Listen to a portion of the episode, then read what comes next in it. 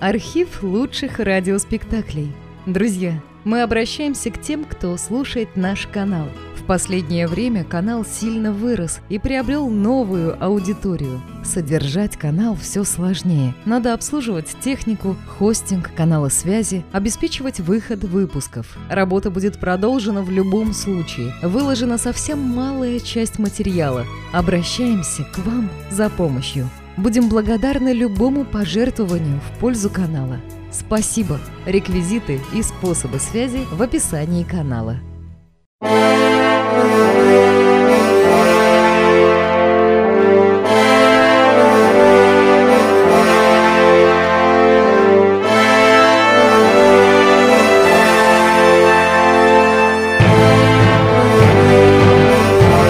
Робин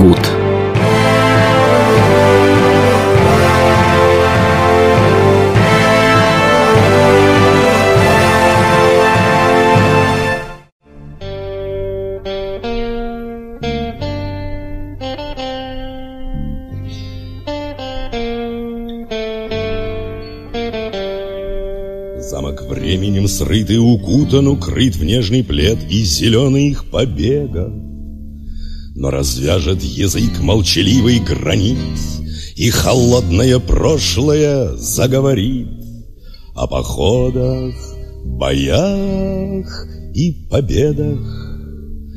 Время подвиги эти не стерло, Оторвать от него верхний пласт Или взять его крепче за горло, И оно свои тайны отдаст.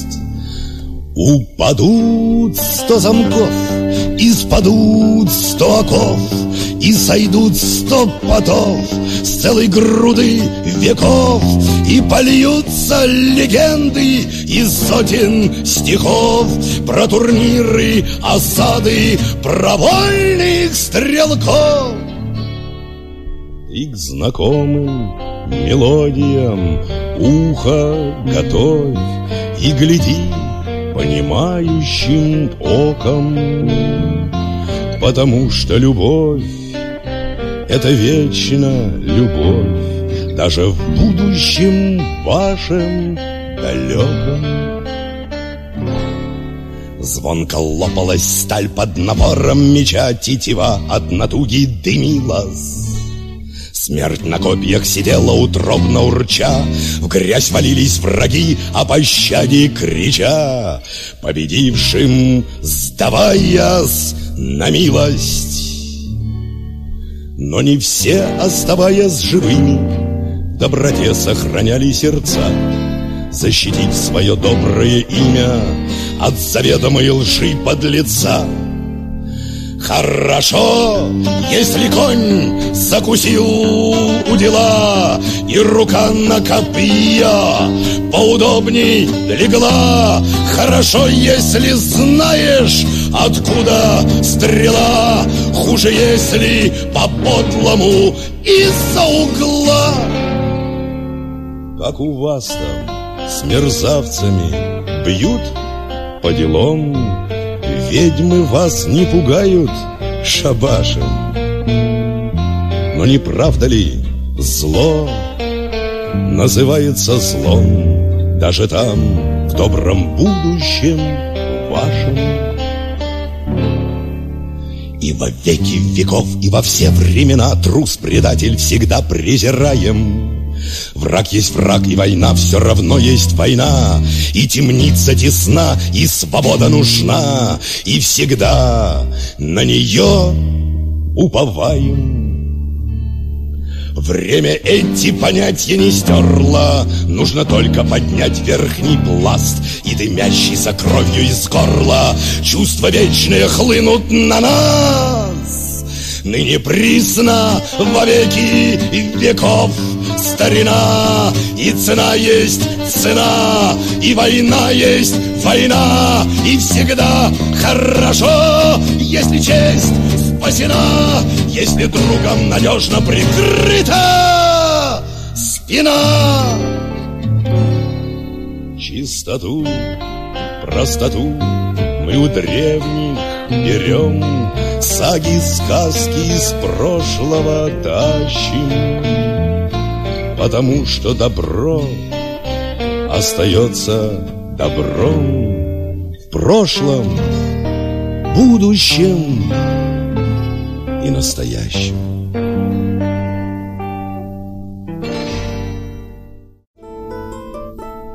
После проведенного в лесу утра маленький Робин вошел в дом и обратился к матери, возившейся на кухне. Мам, мам, а обед уже готов? Да, Робин, можешь идти есть. Утолив голод, мальчик сидел и смотрел сквозь отворенную дверь в глубину леса, пока его мать перемывала посуду. Мама, а правду говорят, что господин Гай из Ковентри приходится тебе дядей? Ну да, Робин, это так. А кто тебе про это рассказал? А правда, что он охотился на кабана в одиночку? Да, было такое. Он очень храбрый человек, Робин. Однажды господин Гай один без подмоги отправился в лес, чтобы убить там громадного кабана, который задрал нескольких крестьян, шедших по лесу. Господину Гаю удалось его выследить и всадить рогатину, ну такой длинный нож на шесте, в сердце ужасному зверю. Его голову с торчащей щетиной и громадными клыками он принес домой как трофей – Ух ты, здорово! Да. Ты вроде раньше не упускал случая побегать после обеда по солнышку, Робин, а? Да, мама, иду. Я просто задумался. Скажи, а в лесу ведь еще водятся дикие кабаны? Водятся.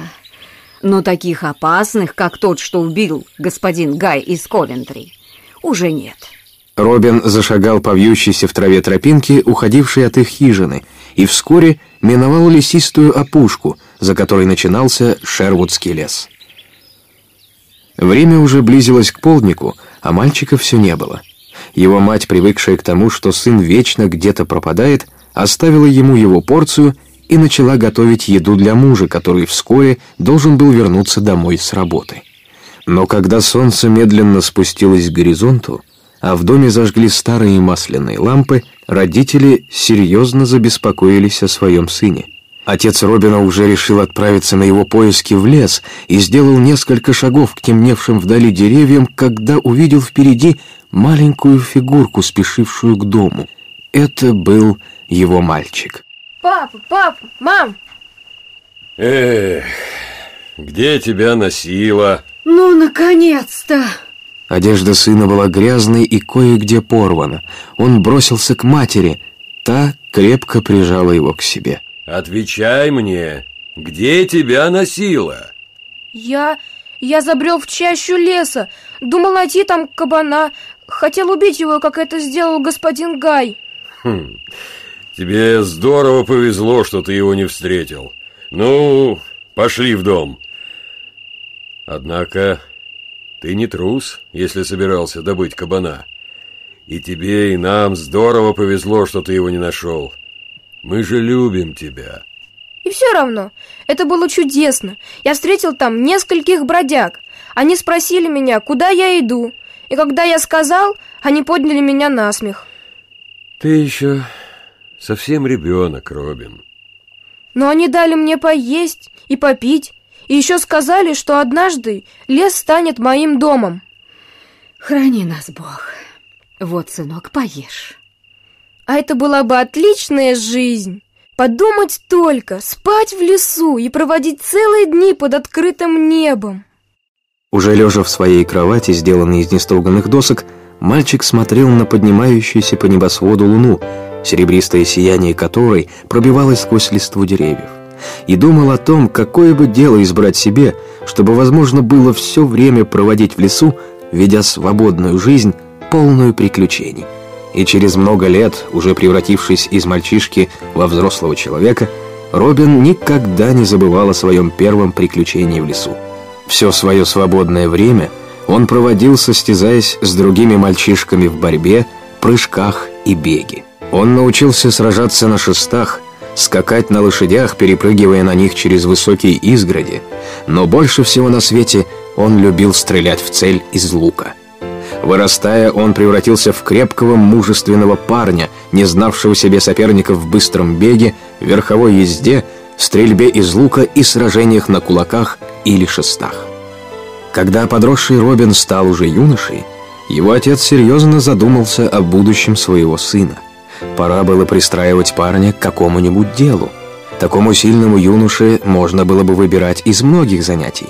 Но отца беспокоил его независимый, склонный к приключениям нрав. И все же мать с отцом гордились своим отважным мальчиком. Крепкий, хорошо сложенный, неизменно веселый и остроумный, он всегда был окружен обожавшими его друзьями. В Ноттингеме, довольно отдаленном от их жилища городе, жил брат матери Робина. Сквайр Гэмвелл из Гэмвелл-Холла был добрым человеком, к которому тянулась молодежь. Он же всегда был готов помочь тому, кто в том нуждался. Мать Робина уже много лет не виделась с ним и очень хотела показать ему своего выросшего сына. Однажды она обратилась к мужу. Дорогой, я несколько лет не виделась со своим братом. Нельзя ли мне побывать в Ноттингеме, чтобы повидаться с ним? Что ж, это ты здорово придумала. Но дорога туда не из легких. Надо, чтобы кто-то проводил тебя. Понимаю, кто-то должен пойти со мной, чтобы защитить при случае от лихих людей. Да, и, как ты тоже понимаешь, я сам не могу отправиться с тобой. У меня просто нет времени для такой долгой прогулки. Никак не могу сообразить, кто бы мог пойти. Его жена несколько минут молчала. Ответ мужа ничуть не удивил ее. Она ожидала этого. Теперь настало время притворить в жизнь то тайное желание, которое было у нее на уме. Может быть, мне взять с собой Робина? Он вполне силен, чтобы вступиться за меня. Все-таки нам идти 45 миль, и я уверена, мне с ним будет спокойно. Я прекрасно все понимаю. На сетке всегда хочется похвастаться своим цыпленком. Ну что ж, ты хочешь показать своему брату нашего выросшего сына. Это вполне естественно. Возьми с собой парня, моя дорогая. Потом расскажешь мне, как поживает твой брат. Мать Робина была вне себя от радости. Она едва сдержалась, чтобы не броситься со всех ног к сыну и не поведать ему это известие. Быстро выйдя из дома, она увидела, что сын идет навстречу ей. «Робин!» Мы отправляемся в Ноттингем. В Ноттингем? Да, вдвоем с тобой. О, мама, это же чудесно. А когда мы отправляемся? Скоро. Робин был готов сразу же отправиться в путь, но к такому путешествию еще надо было как следует подготовиться. Другого транспорта, кроме верховых лошадей, не было, так что они должны были захватить с собой достаточно еды и питья. В день отъезда Робин переоделся в новую одежду, осмотрел конские подковы, поправил уздечку, аккуратно оседлал лошадей. «Иди сюда, сынок, я хочу нарисовать тебе ваш путь». «Да-да, отец». Робин внимательно выслушал все наставления отца, какой дороги они должны держаться, где им могут встретиться разбойники и где они могут сойти с дороги и двинуться напрямик через лес. Наконец, все приготовления были закончены. Фляги были заполнены водой, дорожная поклажа увязана в тюки и навьючена на лошадей. Отец взглянул на глубевшее небо и улыбнулся. «Отличный денек для такой дальней поездки!» «Превосходный!» Одетая в свое праздничное платье мать Робина вышла во двор, где сын уже ждал ее, держа лошадь под узцы. Отец купил ему меч, который теперь гордо красовался у Робина на боку, а за поясом торчал кинжал. Робин легко вскочил в седло и подождал, пока отец помогал матери устроиться на сидельной подушке позади него. «Счастливо вам! Буду ждать вашего возвращения!» «Спасибо!» Так, верхом на одной лошади, Робин отправился со своей матерью в путь длиной в 45 миль. Двигались они неспешно. Лошадь легкой и находью трусила под сенью густого леса. Миля за милей оставались у них за спиной, но ни одного человека по дороге им не повстречалось. Вдруг они заметили на большом тракте двух человек, шагавших навстречу. Робин соскочил с лошади, взял ее под узцы левой рукой, а правую положил на рукоять меча. Но прохожие оказались мирными путниками, и, поздоровавшись с нашими путешественниками, прошли мимо. Наконец, оставив позади много миль нагретой солнцем пыльной дороги, Робин и его мать приблизились к Ноттингему. От города до Гэмбл-Холла оставалось уже совсем немного. Дядюшка Робина пришел в восторг, увидев своих родственников. Ах, так вот каков мой племянник! Подожди, сестра, я сейчас помогу тебе спуститься с лошади. Вот так. Спасибо, брат. Я так рада видеть тебя. Молодцы, что приехали. Дядюшка сразу отметил про себя, что его племянник крепок сложением и явно не простак. Обняв сестру, он повернулся к дому и крикнул.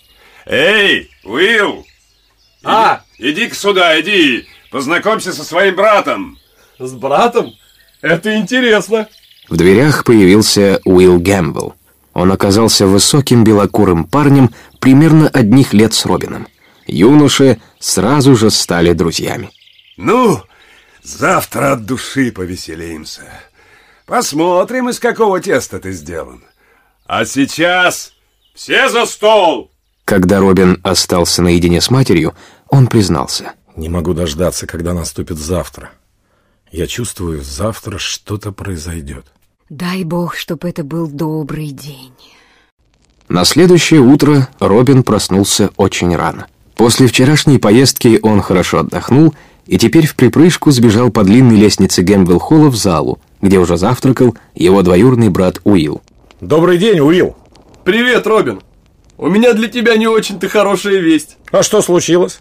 Да здесь к нам приезжает на недельку еще один наш родич. Ну, и что же в этом плохого? Может быть, с ним нам будет веселее? Да в том-то и дело, что это не он, а она. Это меняло дело. С парнями обычно бывало весело, но девчонки... Они такие неженки и играют в какие-то глупые игры.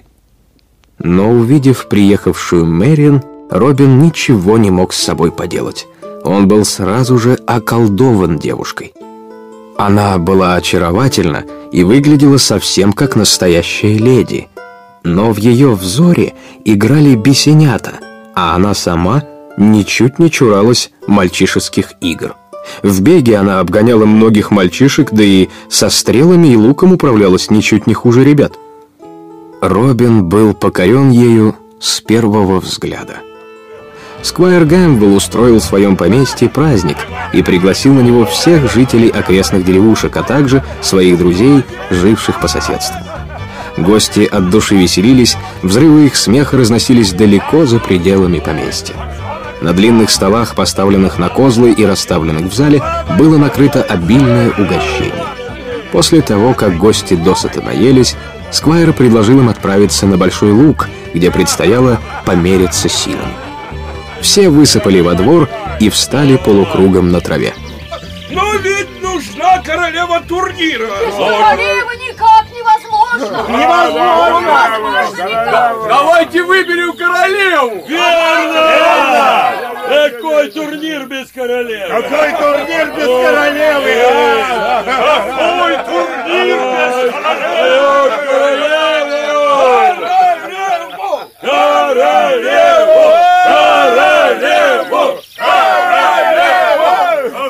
Ни у кого не было сомнений, кто станет королевой турнира. Мэриан была самой красивой девушкой среди всех присутствующих. Она вышла из толпы гостей и была увенчана короной. Сквайр Гэмбл поставил на один из столов кресло, и Мэриан заняла свое место на троне.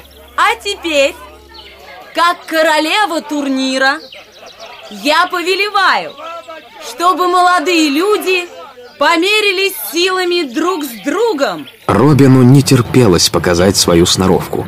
В мальчишеских играх и товарищеских сражениях с ребятами своей округи он всегда выходил победителем. И хотя здесь он был никому не известен, он горел желанием показать свое умение и силу прекрасной Мэриан. Он понимал, что ему предстоит помериться силами соперниками, которые были далеко не новичками в сражениях на шестах. Но Робин сражался отважно и стойко. Опыт былых схваток с друзьями оказался незаменим, и Робин смог победить всех своих соперников. Он был немало удивлен этим, а его соперники обескуражены. Его шест мелькал над их головами куда быстрее, чем их шесты, а удары Робина были такой силы, что его соперники не могли удержать свое оружие. Мэриан была в восторге от удали своего друга. Гордясь им, она смотрела, как он сражается с другими юношами на мечах. Собственно, сражения даже и не было. Робин превосходил всех соперников в мастерстве. Местные ребята, уязвленные его превосходством, изо всех сил старались победить незнакомца и сражались отчаянно. Но все было напрасно. Робин выиграл все схватки.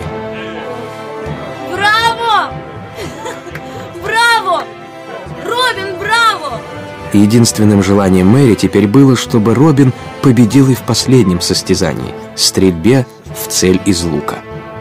Она ничуть не сомневалась в его торжестве над всеми соперниками, но Сквайр Гэмвелл, зная, сколь искусны в стрельбе из лука здешние ребята, почти не надеялся, что его отважный племянник окажется, ко всему прочему, и метким лучником. Да, сестра, твоего сына сила взрослого мужчины, но в стрельбе из лука одной только силы недостаточно. Нужны еще и верный глаз, и твердая рука. О, Господи, мы сейчас все увидим. Увидим, увидим. Началось заключительное состязание. Когда подошла очередь Робина, он пустил в ход все свое умение, приобретенное им с того времени, когда он еще совсем мальчишкой вдохновился легендой о господине Гае и диком кабане. Стрела Робина попала в самый центр мишени. Но все же она была не единственной стрелой, поразившей мишень.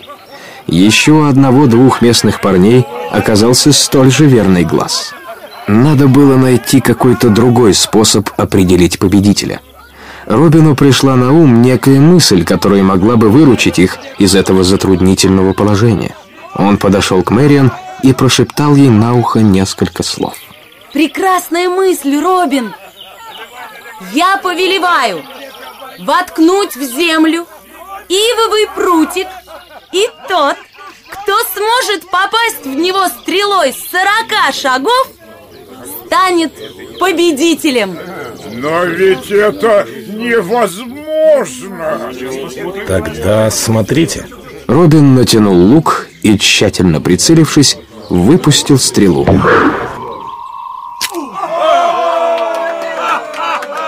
Стрела, пущенная из лука Робина, расщепила прутик на две половинки.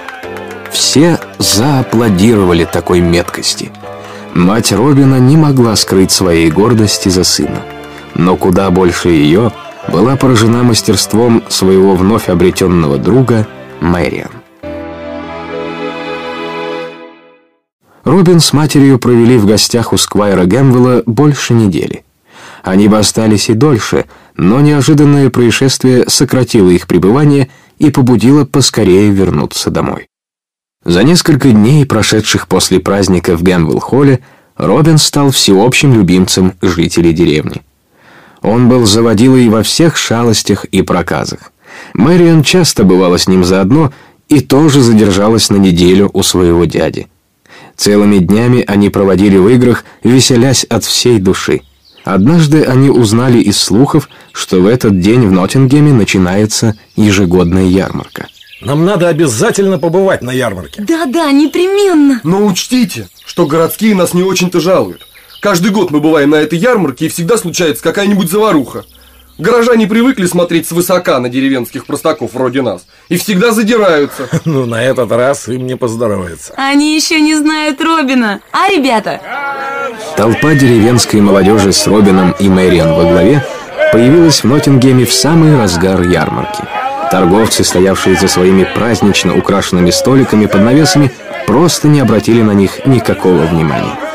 Но местные подростки сразу же заприметили новичков и принялись высмеивать Робина и его друзей.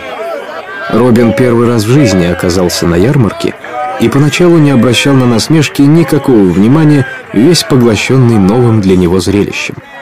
Но когда местные стали уже откровенно оскорблять его, Робин не смог оставить этого без ответа. Разбивайте палатки, ребята!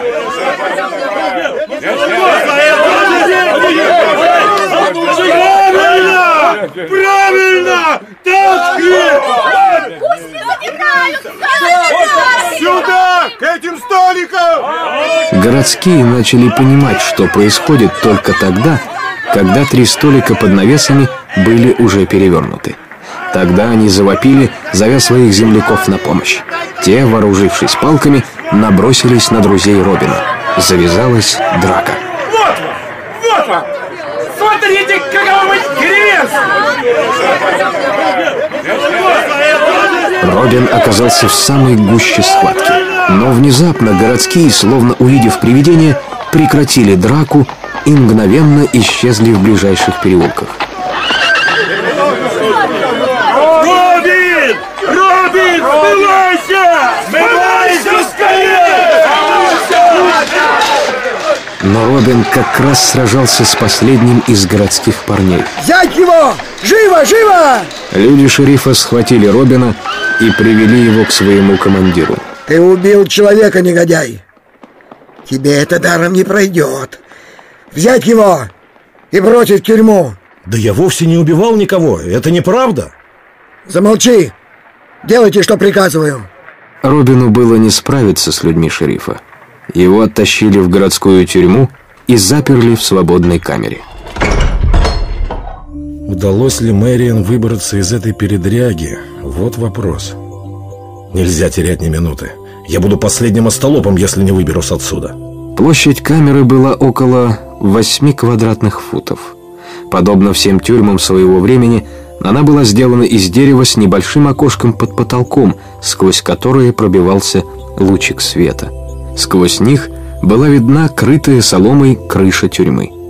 Когда стемнело, Робин выбрался на крышу и пролез через соломенную кровлю. Для него не составило труда спуститься по крыше и спрыгнуть на землю. Утром шерифу доложили о побеге юноши. Негодяй! Взять его живым или мертвым? Робин пробрался к дому своего дяди. С тоской он попрощался с Мэриан, посадил мать верхом на своего коня и пустился с ней в долгий обратный путь. Всю дорогу у него из головы не выходила мысль о той несправедливости, которая привела его в тюрьму за то, чего он не совершал. Но и оказавшись дома, он не мог долго оставаться в безопасности, поскольку до него дошла весть о том, что люди шерифа разыскивают его. Мои родители не должны быть в этом замешаны. Пока все не утихнет, я скроюсь в лесу. В тот же день Робин ушел в лес. Так началась его полная приключений жизнь вольного человека. В полдень на следующий день люди шерифа пришли в дом, в котором жил дядя Робина, и потребовали выдачи беглеца. Нам нужен Робин Гуд. Где Робин Гуд? Робин Гуд вчера отправился домой, но живет он далеко, в сорока милях отсюда. Такое расстояние не испугало людей шерифа. Их начальник велел не возвращаться обратно без своего пленника. Утром он им приказал. Мне нужен Робин Гуд, живым или мертвым. Я не хочу стать посмешищем для всех горожан. Слыхано ли дело, чтобы человек сбежал из моей тюрьмы? Разве я не назначен королем карать тех, кто нарушает закон страны? Робин Гуд должен быть здесь. Доставьте мне его, живым или мертвым. Когда люди шерифа добрались до хижины, в которой жил Робин Гуд, около нее они увидели отца Робина. У нас есть приказ арестовать Робин Гуда. Именем короля мы требуем, чтобы вы передали его нам. Но его здесь нет. Он живет в лесу. Если вы станете искать его там, то будьте поосторожнее. Те, кто идет по лесным тропинкам, становятся отличной мишенью для ребят с луком в руках. Если вы будете лезть на рожон, то вполне можете не вернуться в Ноттингем. Люди шерифа на всякий случай обыскали дом и окрестности. Вдруг парень все это время прячется где-нибудь поблизости.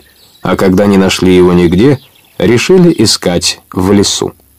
На опушке леса они остановились.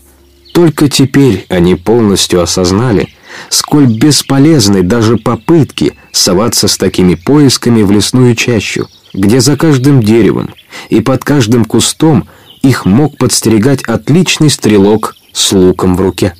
Люди шерифа развернулись и пошли по извилистой тропке обратно в Ноттингем. Так-то оно безопаснее. Когда Робин отправился в лес, уже вечерело. Он брел по тихим полянам, стараясь решить, куда бы ему лучше отправиться.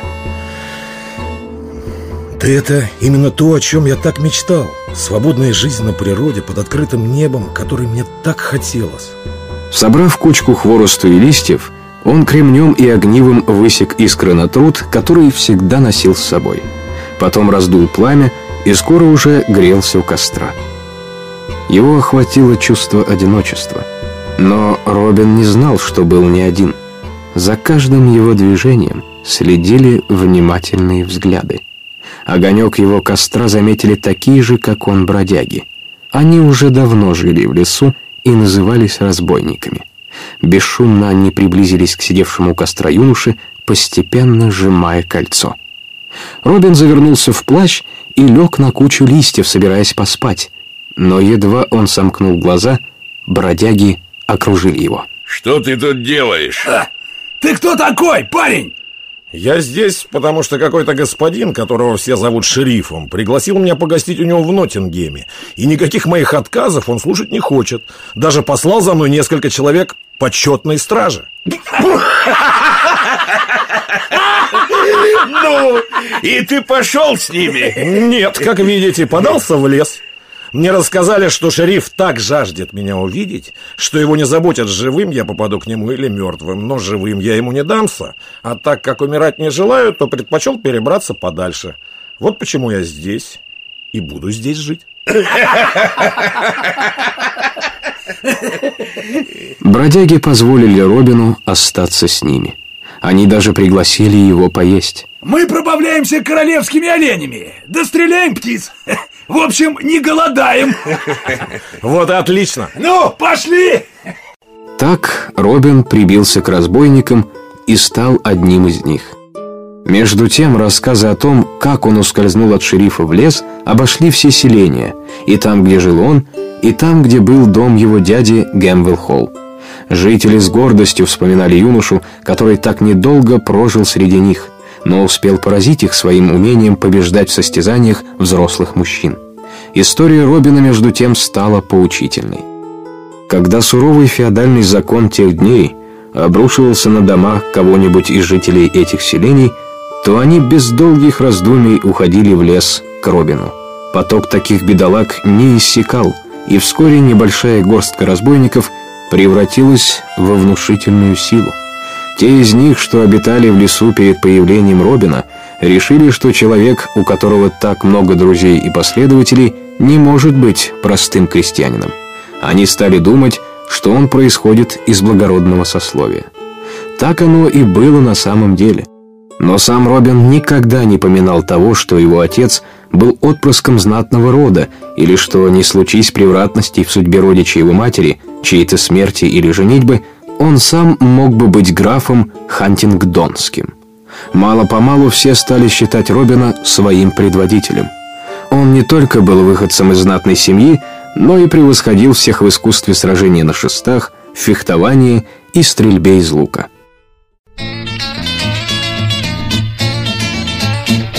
Если рыщут за твоей непокорной головой Чтоб петлей худую шею сделать более худой.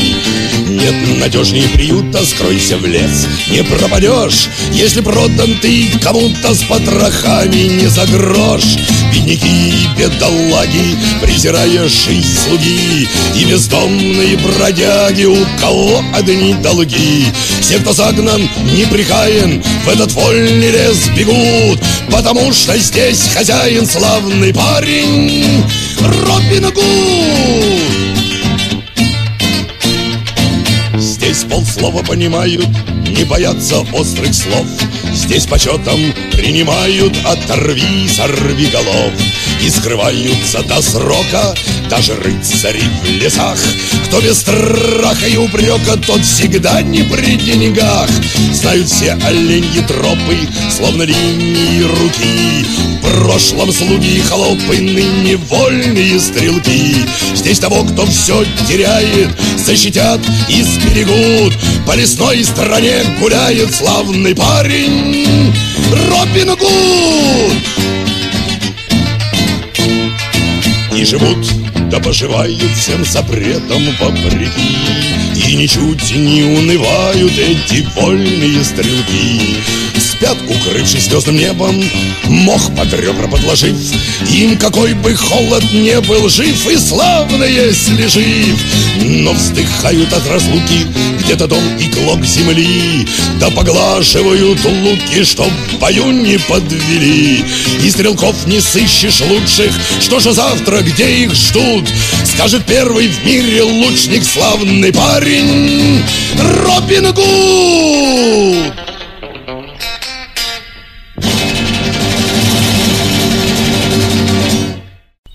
Нам нужно завести луки, сделанные самого упругого тиса И наши стрелы тоже должны быть сделаны отлично Это хорошо! Умно! Ему пришлось приложить немало сил, чтобы научить членов своего воинства искусному владению оружием и рукопашному бою. И еще он посчитал нужным, чтобы помимо луков они вооружились также и короткими мечами. А как насчет одежды? Нам стоит одеться, как и подобает лесным жителям. Как лесным ну, жителям? А как Давайте заведем себе зеленую одежду. Тогда нас будет куда труднее заметить, ведь в лесу все зеленое. Все согласились. Идея и в самом деле была отличная. Чуть позднее Робин научил своих людей подавать сигналы, по-разному трубя в рог. Ряд отрывистых звуков означал призыв о помощи. Два звука сразу, один за другим, приказ к сбору. Три кратких звука означали, что Робин хочет говорить со своими товарищами. Однажды, ранним летним вечером, Робин собрал всех на разговор. Говори, Робин! Я собрал вас здесь, чтобы поделиться с вами своими планами. Нет никакого смысла сидеть нам здесь, словно мы все закоренелые злодеи. Чего злодеи? Мы живем в странное время, когда словно есть один закон для богатых, а другой для бедняков. Точно! Богачей закон оберегает, а к беднякам относятся хуже, чем к собакам. Верно, Дворяне в своих замках делают, что хотят. Надо заставить их делать то, что мы хотим. Да смейтесь сколько угодно. Нас 140 человек, и все отменно владеем луком.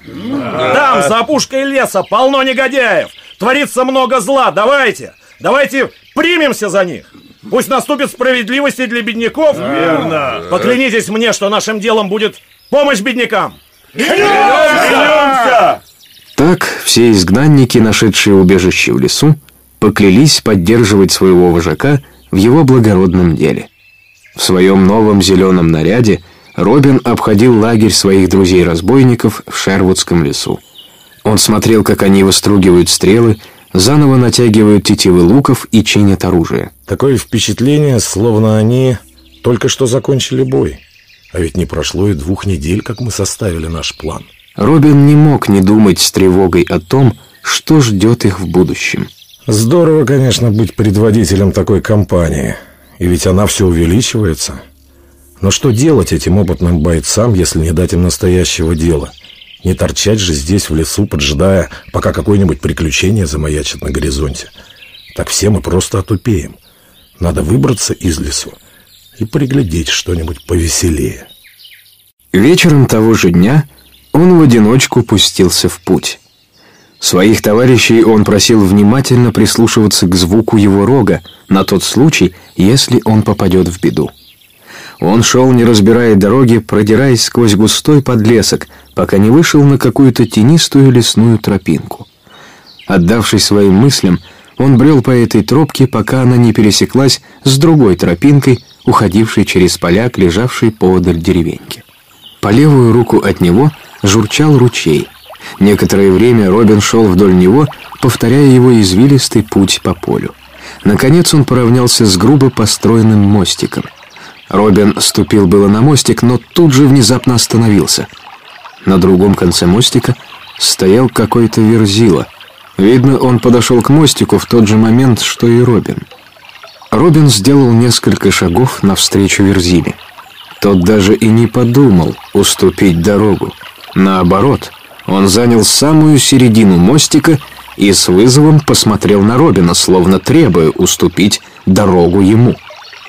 Положение становилось все более занимательным. Робин даже засмеялся от восторга.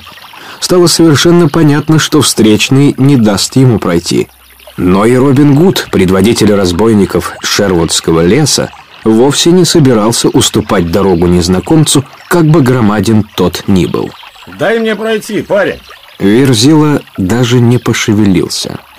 Если ты не уберешься с дороги, олух ты здоровенный, мне придется самому тебя сдвинуть.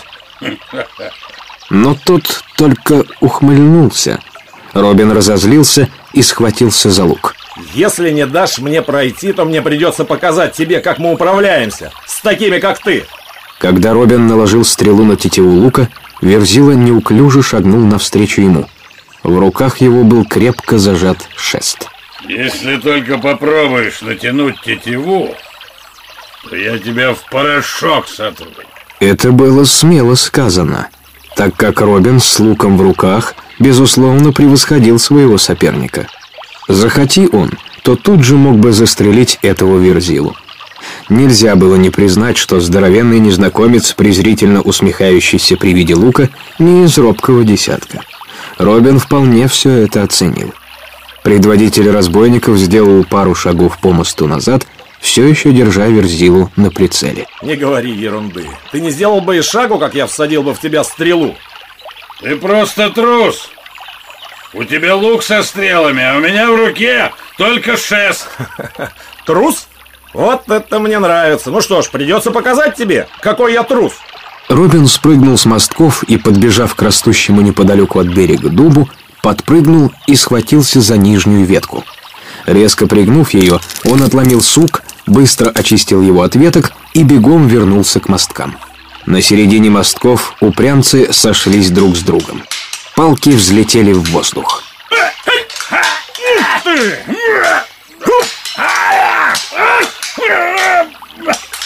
И хотя Робин был более опытным бойцом, его соперник оказался намного сильнее. Робин обрушил на соперника град ударов, частых и сильных. Тому пришлось немного отступить, но через несколько секунд, когда Робину уже стало казаться, что он одолевает, он поскользнулся и с громким шумом упал в ручей. Хотя ручей и был глубок после сильных дождей, Робину удалось тут же выплыть на поверхность. Ну где ты там, красавчик? На этот раз ты меня обошел. Ну что ж, если ты признал свое поражение, то я так и быть. Пропущу тебя по мосткам. Чуть ниже по течению Робин выбрался на берег. Он вымок насквозь и был перемазан грязью. Подойдя к незнакомцу, он спросил, чем тот занимается и есть ли у него сейчас работа. Верзила покачал головой. Да никто на миле вокруг не даст маленькому Джону работы даже на день. Тут все боятся нанимать меня. Дело в том, что я люблю работать так, как мне нравится.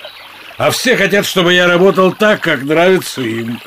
Но никому еще не удавалось заставить маленького Джона делать то, что ему не хочется. И все всегда кончается дракой. А мне приходится сматываться с пустым брюхом. Да я и сейчас бы съел быка. Пока Верзила рассказывал все это, Робин старался очистить от грязи свой новый зеленый костюм. Потом он собрал свои стрелы. Пошли со мной! Здесь есть ватага удальцов, которые будут рады накормить тебя. С этими словами он зашагал по той самой тропинке, которой пришел, а незнакомец отправился следом за ним. Оказавшись со своим спутником на опушке Шервудского леса, Робин снял с пояса свой рог и подул в него. На этот зов тут же отозвались другие рога, и вскоре целый отряд молодцов, облаченных в зеленые штаны и рубахи, собрался вокруг своего предводителя и его спутника. Вот и мои молодцы. маленький Джон. Рад познакомиться. А это человек, который не позволил мне пройти по мосткам через ручей, сбросив меня в воду. Что мы с ним сделаем? Так искупаем! А, швырнем в воду, как он тебя. Точно! Нет! Нет! Он оказался превосходным бойцом с шестом и куда лучше, чем я сам. Давай, стань одним из нас. У нас всегда много еды и питья. А занимаемся мы тем, что сражаемся со злом. Если в округе заведется тиран или кто-то станет обирать бедняков, ему придется иметь дело с нами. Предстоит много сражаться, жизнь не из легких, но зато привольная. Что скажешь?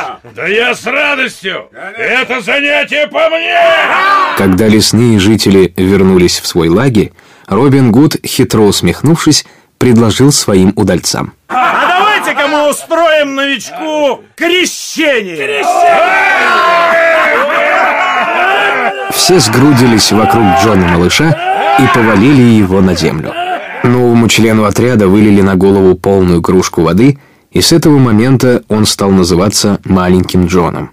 Он получил штаны и рубаху зеленого сукна, научился стрелять из лука и владеть мечом и кинжалом. С этого дня он уже никогда не ходил голодным, потому что у Робина Гуда и его веселых удальцов всегда в изобилии было мясо королевских оленей, которых они промышляли в лесу, ставшим им родным домом.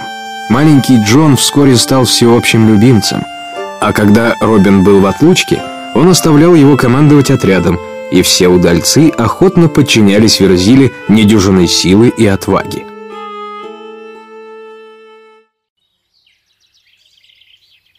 Однажды путник, проходивший по Шервудскому лесу, попал в засаду молодцов Робина Гуда и был схвачен ими. Отлично! Отведем этого парня к Робин Гуду. И они направились напрямую в лагерь сквозь лесную чащу, ведя перед собой путника с его лошадью, навьюченной несколькими тюками. Увидев связанного путника, Робин Гуд разгневался. Это кто же связал ему так руки за спиной? Я? И думаю, сделано это на совесть. Ах, на совесть? Что ж, поглядим.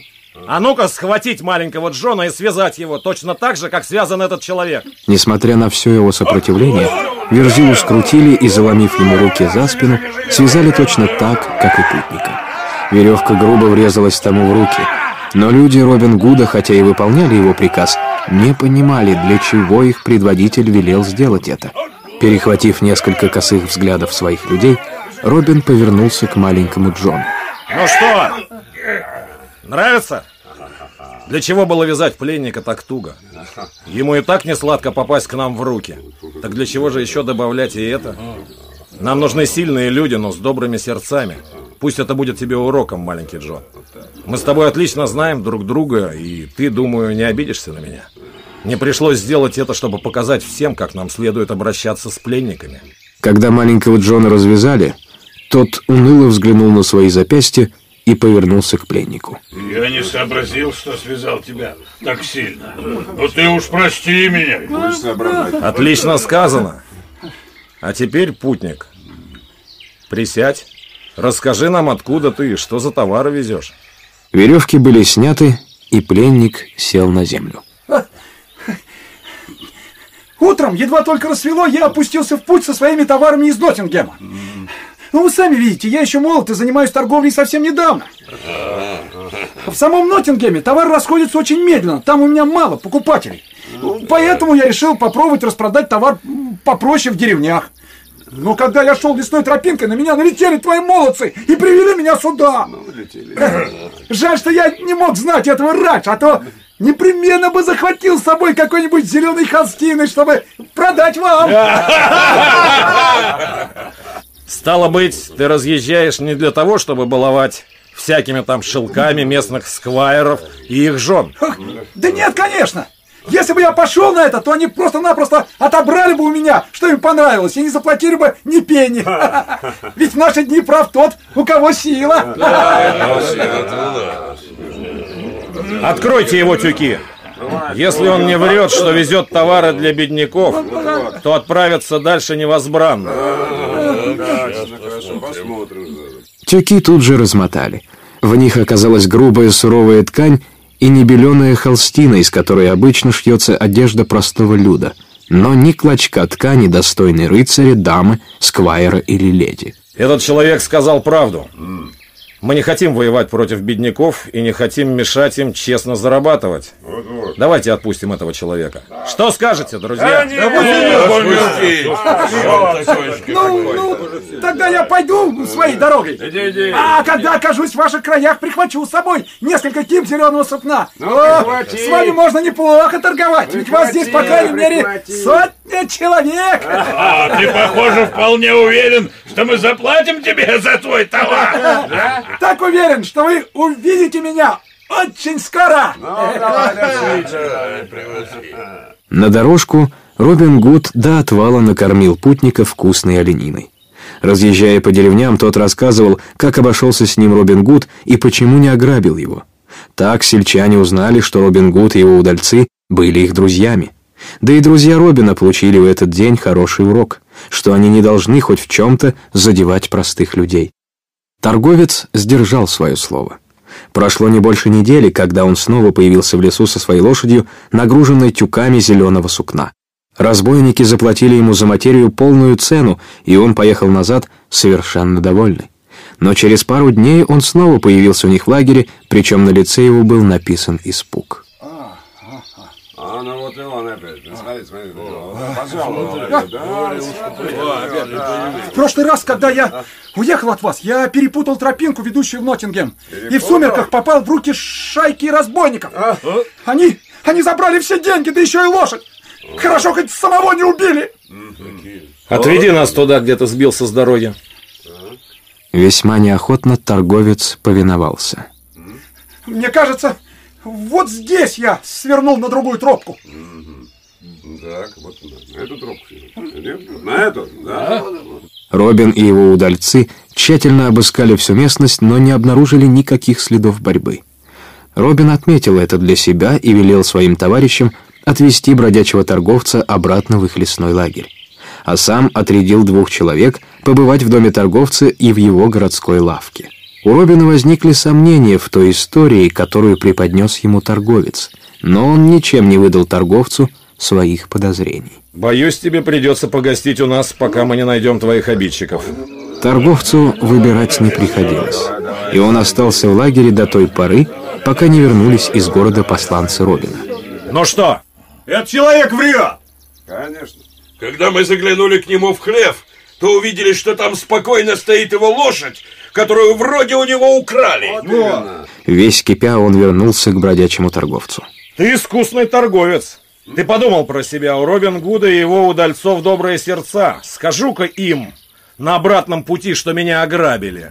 Тогда они, может быть, подбросят мне деньжонок, чтобы выручить из беды. Но на твою беду ты сказал мне, что твою лошадь тоже угнали. А мои люди видели ее стоящей в твоем хлеву. Простите меня, добрый господин. Простите. Бес попутал, я, я больше не буду никогда ловчить.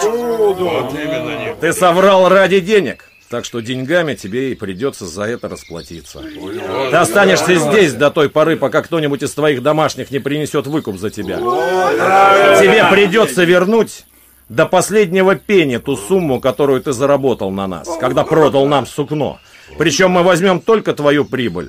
А стоимость сукна оставим тебе, мы не грабители. Ну, какие мы грабители, конечно. Незадачливому дельцу пришлось согласиться. Условие Робина было выполнено. Один из родичей торговца принес в Шервудский лес необходимую сумму денег, и тот был отпущен домой. После этого случая и все члены воинства Робина Гуда стали проникаться тем чувством справедливости, которое вынашивал их предводитель. Они начали понимать, что он ни в коем случае не был намерен обирать простого пахаря или батрака. Он не имел намерения выступать даже против благородного рыцаря, если тот был добрым и честным человеком. Но если он знал, что кто-то обирает своих ближних, грабит или обманывает их, то не колеблясь карал их так, как считал нужным.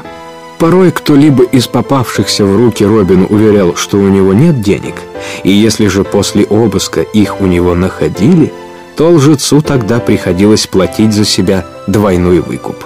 Робин не уставал наставлять своих людей. Помогайте добрым людям и тем, кого жизнь не балует.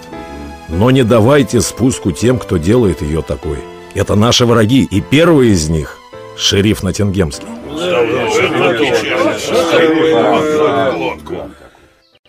Однажды под кронами деревьев Шервудского леса ехал высокий рыцарь. Он ехал верхом на заботливо ухоженном прекрасном вороном коне, но на нем самом одежда была потертой и даже порванной. Он двигался в направлении аббатства, расположенного поблизости от Ноттингема. Маленький Джон, услышав стук лошадиных копыт, вышел из зарослей, окликнул рыцаря и взял его лошадь под узцы. Добро пожаловать, господин рыцарь! Рыцари были лакомой добычей для Робина и его людей, поскольку порой эти жестокие люди частенько бывали при деньгах, и в этих случаях Робин изымал их неправедное богатство и делился им с бедняками. Маленький Джон не знал, что господин Ричард из замка Ли, стоящий сейчас перед ним, не был ни богатым, ни жестоким. Не угодно ли побывать у нас в гостях и отобедать с нами? Наш предводитель будет рад познакомиться с вами. Но кто ваш предводитель? Робин Гуд. Я много слышал о нем и буду только рад познакомиться с ним. Маленький Джон взял под узцы коня рыцаря и повел его сквозь чащу к лесному лагерю Робина. При их приближении Робин встал и подошел к краю поляны, чтобы встретить процессию. Увидев приближающегося Робина, господин Ричард натянул поводья и спешился. Робину сразу же бросилась в глаза его потрепанная одежда, потертое седло на спине у коня и печальное выражение лица рыцаря. Что гнетет вас, господин рыцарь? Абсолютно ничего. Тогда, по крайней мере, разделите с нами нашу трапезу. Этот рыцарь всерьез озадачил его. Обычно восседавшие на конях богатеи путники бывали при деньгах, которыми потом можно было поделиться с бедняками. Обед был уже готов, но когда рыцарь увидел, что стол перед ним буквально ломится от явств, он повернулся к Робину. «Я не могу есть». «Да будет вам. На мой взгляд, хороший обед вам не помешает». «Вы правы. Но, видите ли, я вряд ли смогу заплатить за такой роскошный стол. И не в моем обычае есть то, за что я не могу заплатить». «Скажите мне по правде, сколько при вас денег?» «Не более десяти шиллингов». «Тогда этот обед не будет вам стоить ничего. Садитесь и ешьте». Когда трапеза началась, Робин велел маленькому Джону обыскать сидельные мешки, навьюченные на лошадь рыцаря, и убедиться, правду ли говорит рыцарь о тех деньгах, которые есть при нем.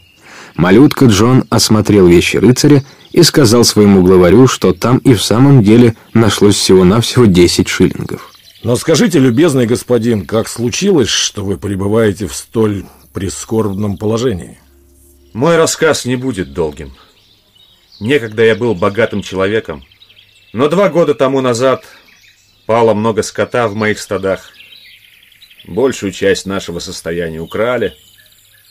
И в довершении ко всему, мой сын на рыцарском турнире случайно пробил шлем другого рыцаря. После смерти его соперника было решено, что мой сын должен заплатить большой штраф. Чтобы спасти его от тюрьмы, мне пришлось занять денег у аббата. У аббата? Ну и дела. Я обещал ему, что если я не смогу отдать долг в обусловленный срок, то я передам ему все мои земли. Срок истекает завтра. Отдавать долг мне нечем, так что аббат наложит руку на мои земли. Но почему бы вам не перезанять эту сумму? Кто же даст в долг уже разоренному рыцарю, которому к тому же надо вернуть другой долг? Хм, я верю вашему рассказу. Подобное несчастье может случиться с каждым. Придите завтра к аббату и попросите его подождать. Еще немного. Аббат не из добряков, Робин Гуд. Он только посмеется мне в лицо. Хм. Ну, а вы посмеетесь в лицо ему? Если же он откажется дать вам еще сроку, то заплатите ему по полной. Хотелось бы мне посмотреть, какая у него будет при этом рожа. Очень смешно. Прекрасная шутка. Но ведь я уже сказал вам, что денег у меня нет. Я сужу их вам. Верю, что вы вернете их мне, когда сможете. Эй, друг, а? принеси там мне из нашей шкатулки. Сколько там надо, господин Ричард? 400 фунтов. Принеси мне 400 фунтов. Хорошо. Да, и не забудь положить их в кошель. Рыцарь едва нашел слова, чтобы поблагодарить Робина Гуда. Вскоре он уже снова ехал верхом на своем коне. Робин попросил своих людей найти рыцарю новое седло и уздечку, а затем разбойники подыскали для него новый костюм и до блеска начистили старый щит и шлем. С опушки Шервудского леса господин Ричард выехал совершенно счастливым человеком. А аббат в это время тщательно облачался в свою рясу. Какой, какой чудесный день! В полдень я стану богачом. Мои земли будут простираться туда, сюда, везде. Лишь его тучность помешала ему, приплясывая, войти в монастырскую трапезную. Сегодня господин Ричард Ли должен был вернуть ему взятую в долг сумму.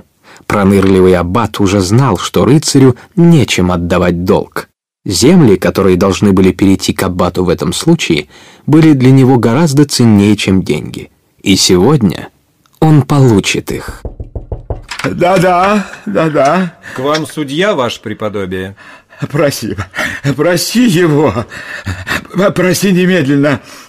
Веди ко мне в трапезную, мы вместе позавтракаем. Доброе утро. Присаживайтесь. Вы завтракали? Да, в общем-то, но уж если вы... Ну, разумеется. Составьте мне компанию. Аббат специально пригласил судью к себе в гости этим утром, чтобы тот присутствовал при передаче ему господином Ричардом своих земель. После завтрака хозяин и гость стали прогуливаться по двору аббатства. Тень от указателя солнечных часов все ближе и ближе подползала к тому часу, когда господин Ричард должен был вернуть свой долг. Что-то ваш должник не спешит вернуть деньги, Да-да. мой дорогой аббат. Да, ему же будет хуже. Может быть, у него конь захромал, или чего доброго он попал в лапы Робин Гуда? Но, но здесь уж я ни при чем. Это не причина. По нашему соглашению, долг должен быть уплачен сегодня до полудня. Если он не явится к этому часу, его земли станут моими. Судья и аббат снова стали прогуливаться, чтобы скоротать время. Аббат оставил все попытки вести беседу с гостем. Он был слишком взволнован, чтобы разговаривать. Судья же был озабочен только тем, чтобы в обусловленное время восторжествовала справедливость. Услышав у себя за спиной торопливые шаги, аббат быстро обернулся. Это был слуга. Что? Что? К нам приближается всадник, святой отец. И кто это такой? Я не мог разглядеть его лицо. Он еще слишком далеко. Аббат спешно вернулся в монастырь и, выглянув из окна башни, попытался рассмотреть лицо всадника. Это был рыцарь. Аббат уже совершенно отчетливо мог разобрать это, поскольку на солнце ослепительно сверкали шлем и щит всадника. Внутреннее чутье подсказывало ему, что это был господин Ричард. Ему оставалось утешать себя тем, что, по его точным сведениям, рыцарь был не в состоянии уплатить долг. Через пару минут господин Ричард приблизился к воротам аббатства и постучал в них. Ворота открылись, и он прошел прямо к присевшим на скамью аббату и судье. Аббат, не тратя время на любезности, приступил прямо к делу. Осталось совсем немного времени до условленного часа возврата вашего долга, господин Ричард. Вы привезли деньги? Ваше предподобие. Да. Я питаю надежду, что вы согласитесь принять от меня часть моего долга сейчас. Что? А оставшуюся сумму получить через год. Вот, вот оно что. Так я и думал. Я здесь не для того, чтобы терять время в пустых разговорах. И я получу либо весь ваш долг, либо все ваши земли. Насколько я понимаю, господин Ричард, ваше соглашение предусматривало выплату сегодня всей суммы долга. либо же передачу ваших имений в качестве платы. Это верно. Да. Тогда, по крайней мере, не будете ли вы, ваше преподобие, столь добры, чтобы дать мне ваше благословение? И господин Ричард преклонил колено, смиренно ожидая благословения аббата. Да как вы смеете? Нет, господин рыцарь, не следует больше терять время. Мы здесь не для того, чтобы выслушивать ваше объяснение. Вы должны немедленно уплатить всю сумму долга или же передать мне ваши земли.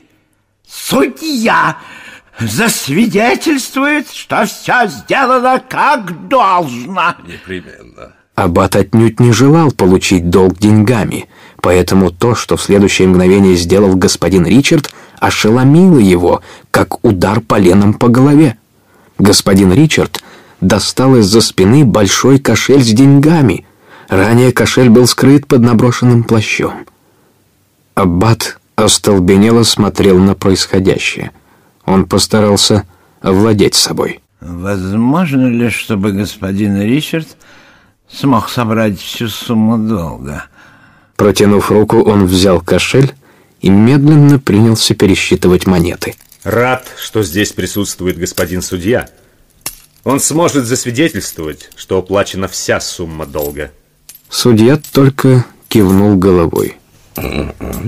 Не отрывая взгляда, он смотрел, как аббат пересчитывает монеты. Вся сумма сошлась до последней мелкой монеты. Аббат никак не мог прийти в себя. А теперь, ваше преподобие, прошу вернуть мне подписанную мною расписку. И еще чего? Вы же говорили, что не можете. Простите, ваше преподобие, но, боюсь, у вас нет другого выхода. Кроме как только и в самом деле вернуть расписку господину Ричарду, поскольку он полностью вернул вам свой долг. Неслыханно! Но ему, однако, и в самом деле ничего не оставалось делать, как только вернуть расписку. Потеряв дар речи, он провожал взглядом господина Ричарда, который вскочил на коня и покинул аббатство. Рыцарь не мог удержаться от смеха, глядя на обескураженного настоятеля, которому в одночасье пришлось расстаться со всеми надеждами обрести новые поместья. Про себя господин Ричард решил, что как только сможет раздобыть необходимую сумму денег, он немедленно вернет свой долг Робину Гуду, да и добавит еще сверх того. Аббат, между тем, не находил себе места, получив деньги от господина Ричарда Ли. Он не мог себе представить, каким образом рыцарь благополучно миновал Шервудский лес, не будучи ограблен при этом разбойником Робином Гудом. Но, по крайней мере, становилось очевидно, что этим лесом можно ехать без опаски. И Аббат решил собственной персоной отправиться с деньгами в Ноттингем, чтобы дать их там кому-нибудь в долг под хорошие проценты. Он собрал все деньги, которые хранил в аббатстве. Вместе с деньгами господина Ричарда он положил их в большую мошну и отправился в Ноттингем. Не будучи смельчаком, он приказал 49 солдатам, вооруженным луками, отправиться вместе с ним на тот случай, если все же придется столкнуться с Робином Гудом. Уже отъехав не так далеко от аббатства, он сообразил, что с его стороны было не слишком умно сложить все деньги в одно место – он спешился и, оставив при себе только 20 монет, разложил остальные по кошелям, которые имели при себе солдаты. Взгромоздившись снова на лошадь, он въехал под своды деревьев Шервудского леса. Под ними царили тишина и спокойствие. На ветвях распевали свои песни птицы, и аббат в окружении 49 вооруженных солдат почувствовал прилив отваги, как вдруг он услышал — «Стойте!» Аббат натянул поводья коня и обернулся по сторонам, но никого не заметил. Вдруг в луку его седла вонзилась стрела. Аббат побелел, как полотно. Солдаты ждали его приказа, но Аббат молчал. Он был чересчур перепуган, чтобы помышлять о сопротивлении. «Бросьте луки, или вам не поздоровится!» Да, да, да, да бросьте же луки, бросай, бросайте. Охрана аббата вертела головами, стараясь разглядеть владельца голоса, но ни одного разбойника не было видно. Иные из солдат готовы были к сопротивлению, но, будучи людьми подневольными, им не оставалось ничего, как только повиноваться аббату. Из лесной чащи появился маленький Джон в сопровождении всех 140 лесных разбойников Робина Гуда с натянутыми луками в руках. Ваше преподобие, наш предводитель Робин Гуд послал нас пригласить вас на нашу веселую пирушку. Что? Он прослышал, что вы по делам направляетесь в Ноттингем. Так. И хочет предложить вам утолить дорожные жажду и голод. Он дал своим людям знак следовать за собой, и вся процессия углубилась в лесную чащу, держа путь к лагерю Робина. Спустя час все они уже расположились за накрытым столом, ломящимся от явств. И Робин Гуд приветствовал Лабата, словно тот был его лучшим другом. Когда с трапезой было покончено, Робин Гуд обратился к Абату. «Мои гости имеют обычай платить за то угощение, которое они разделили с нами. Если мой гость бедный человек, то он не платит ничего, но если он богат, то платит и за себя, и за всех сопровождающих. Так что назовите мне ту сумму, ваше преподобие, которую вы намерены заплатить за себя и за своих людей». Аббат постарался принять бравый вид. Вы сами видите, что мы следуем в Ноттингем. У меня при себе совсем немного денег, потому что человеку моего положения не пристало вести крупные дела с большими оборотами. А сказать по правде, у меня едва найдется двадцать монет, не больше. Я уверен, вы не станете отбирать эти гроши, а поскольку нам предстоит жить на них вплоть до моего возвращения. Если это правда, то вам не придется платить за обед. Но только правда ли это? Да, да, правда, да. И Робин Гуд, похоже, был удовлетворен его ответом. Но внезапно он повернулся к Аббату. Ваше преподобие, Да-да. пока вы вкушали трапезу, мои люди обыскали поклажу на ваших лошадях и словно побывали в сокровищнице. Что вы говорите? Вы попытались обмануть нас? Нет. Если нет, бы нет. вы сказали нам правду, то я был бы достоин презрения за то, что посягнул на деньги честнейшего из людей. Но Ну да, теперь да. вам придется заплатить за своих людей. Как? А их 49 человек. И все прекрасные едаки. Да, и за да. Еще более выдающегося едока. Я возьму с вас по 5 фунтов за каждого. И мы с удовольствием как-нибудь пообедаем с вами еще раз. Также вам придется уплатить и штраф. 150 фунтов за то, что вы пытались обмануть нас. Нет, нет, нет, нет. Совершенно случайно эта сумма до пени совпадает с той, которую господин Ричард Ли вам вернул. Господи. Аббат ошеломленно возрился на Робина. Только теперь он понял, каким образом господин Ричард Лийский смог вернуть ему свой долг. Но делать было нечего. Незадачливый делец заплатил названную сумму и, повесив голову, пустился в обратный путь. Несколько месяцев спустя господин Ричард Лийский поправил свои дела и отправился к Робину, чтобы вернуть взятые у того в долг деньги.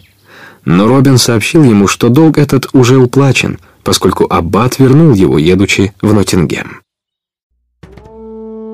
Однажды, появившись неподалеку от Ноттингема, Робин заглянул в гости к своей старой знакомой и поведал ей о том, что собирается побывать в Гэмвелл-холле. Не стоило бы тебе ходить в Гэмвелл-холл, Робин, Это почему же? потому что он уже не принадлежит Сквайру Гэмвеллу. Как так? А что с Мэриан и Уиллом Гэмвеллом? Я обещал Мэриан вернуться, я непременно вернусь. Сквайр Гэмвелл умер, а в старом холле теперь живет господин Гай Гизборн. Робин не верил своим ушам. И даже не столько весть о смерти старого доброго Сквайра поразила его, но известие о том, что господин Гай Гисборн, рыцарь, которого Сквайр ненавидел, живет теперь в его родовом гнезде. Но ведь Сквайр Гэмвелл наверняка завещал холл своему родному сыну. Да, завещал бы, если бы смог. Как это понимать? А вот как Робин. Однажды господин Гай Гисборн со своим отрядом ворвался в Гэмвелл-холл. Сквайр кликнул на помощь своих людей. Разгорелась схватка, но он был убит, а господин Гай обосновался в холле. А что случилось с Мэриан? Я не знаю. И никто не знает. Ты хочешь сказать, что о ней никто ничего не знает? Кто-то говорил, что во время схватки ей удалось убежать. Другие рассказывали, что господин Гай держал ее в заперти, а потом женился на ней. А кое-кто говорит, что он убил ее. Робин ненавидящим взглядом уставился в окно. Неужели правда, что Мэриан, моей Мэриан нет? Нет больше на свете, нет. Этого просто не может быть. Он встал и вышел из дома. В голове его крутились планы мщения господину Гаю Гизборну.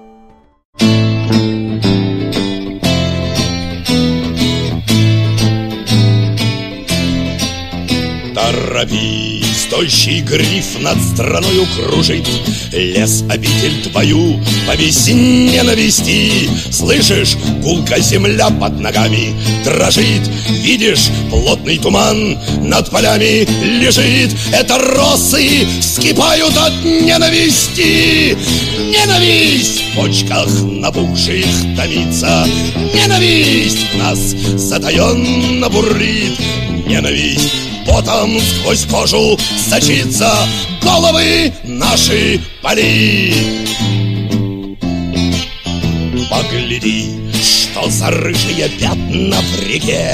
Зло решило порядок в стране навести. Рукояти мечей холодеют в руке И отчаяние бьется, как птица в виске. И заходится сердце от ненависти. Ненависть юным уродует лица. Ненависть просится из берегов. Ненависть жаждет и хочет напиться Черною кровью врагов да, нас ненависть в плен захватила сейчас. Но не злоба нас будет из плена вести Не слепая, не черная ненависть в нас. Свежий ветер нам высушит слезы у глаз Справедливой, но подлинной ненависти. Ненависть, эй, переполнена чаша. Ненависть требует выхода, ждет Но благородная ненависть наша Рядом с любовью живет. Ненависть, ненависть, ненависть Ненависть, ненависть, ненависть.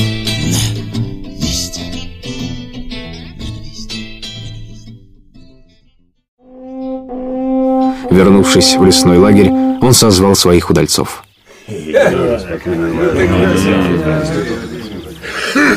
Нам предстоит отбить Гэмвелл-холл. Господин Гай Гизборн захватил его и убил нашего друга Сквайра Гэмвелла. Что стало с Мэриэн и Уиллом Гэмвеллом, никто не знает. Нам предстоит разобраться в этом. И как ты думаешь его отбить? Знаю только, что мы сделаем это нынче же ночью. Ночь стояла темная. Идя по лесным тропкам, люди Робина толковали между собой о том, что предприятие им предстоит серьезное. Робин повел их опушкой леса, а потом узкими тропками через поля. Наконец показались огни Гэмвелл-холла. А теперь тихо. Тихо. И ни слова, пока мы не подойдем близко. Мы уже возле рва. Холодная темная вода время от времени покрывалась рябью, когда по ней пробегал легкий ветерок, и даже на вид скрывала мрачную глубину, отражая на поверхности огни из освещенных окон Гэмбл-холла. Маленький Джон и Уилл Красные Чулки, переплывите ров и подкрадитесь к окнам. Посмотрите, что происходит в доме, и возвращайтесь к нам. Пока вы там будете заняты, мы тоже переберемся через ров и встретимся с вами на берегу. Маленький Джон и Уилл Красные Челки скользнули в воду и бесшумно поплыли через ров. Не было их довольно долго. Тем временем люди Робина тоже переправились через ров и собрались на его другом берегу, где к ним тихо вернулись два разведчика. У господина Гая какой-то праздник. Они вовсю гуляют. Нам это на руку. Робин Гуд и его удальцы будут мериться силами с господином Гаем и его молодцами. Ты прав, монах Тука. Посмотрим, по вкусу ли им придется наша сталь. А теперь давайте через ограду. Монах Тук первым ринулся на штурм ограды. В ней была дыра, которую проделали маленький Джон и Уилл Красные Чулки. Но монах Тук своими размерами был не читая этим двоим. Уже просунув в дыру голову и плечи, он сообразил, что его живот застрянет в ней. Пришлось остальным буквально проталкивать Тука сквозь ограду, расширяя дыру, в которую зато потом можно было пролезать даже двоим за раз. Я подойду один ко входу в холл, а вы молчите и держитесь за мной, но в тени.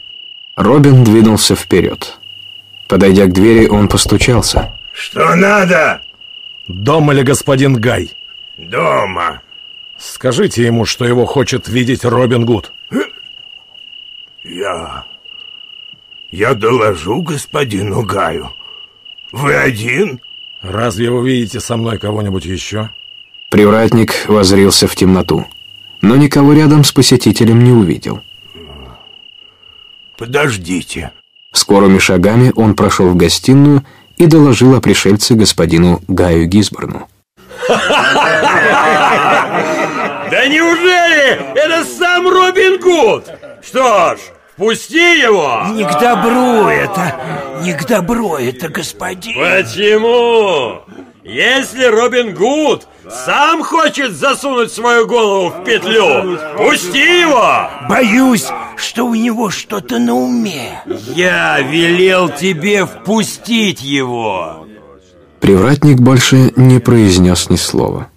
Возвратившись в прихожую, он отпер дверь. Пока он докладывал господину Гаю, люди Робина подтянулись к своему предводителю. Теперь они все стояли на пороге дома. «Можете войти! Господин Гай ждет вас в гостиной!»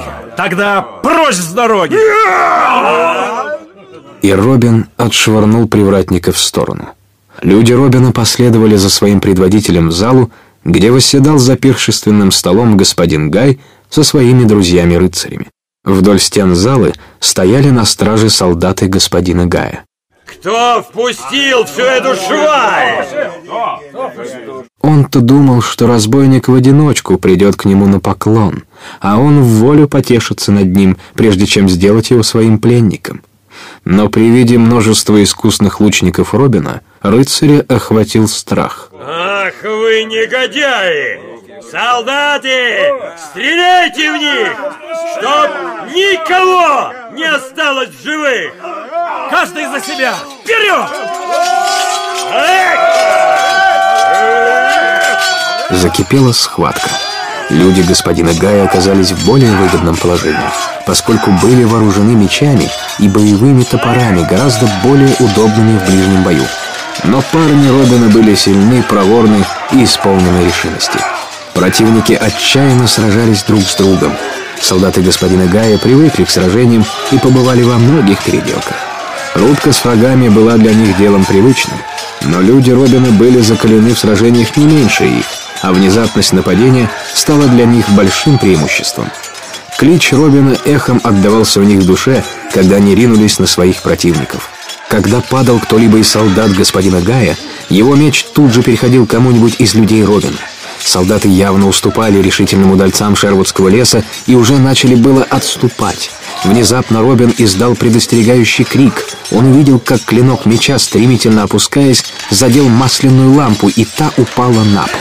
Тут же за ней последовала и другая, затем еще одна. В зале быстро становилось все темнее и темнее по мере того, как лампы падали на пол. Робин все еще рубился с господином Гаем Гисборном, когда последняя сбитая лампа рухнула на пол, и зала погрузилась во мрак. В этот момент господин Гай смог сообразить, что ему надо сделать. Воспользовавшись всеобщей сумятицей и темнотой, он проскользнул мимо Робина и выбежал из двери залы. Догнать его в темноте было совершенно невозможно. В темноте не разобрать, где свои, а где враги. Внезапно зала снова осветилась. Одна из упавших масляных ламп зажгла деревянные стены, облитые маслом. Пламя быстро распространялось. Вскоре занялся огнем уже весь дом. Робин кликнул своих молодцов.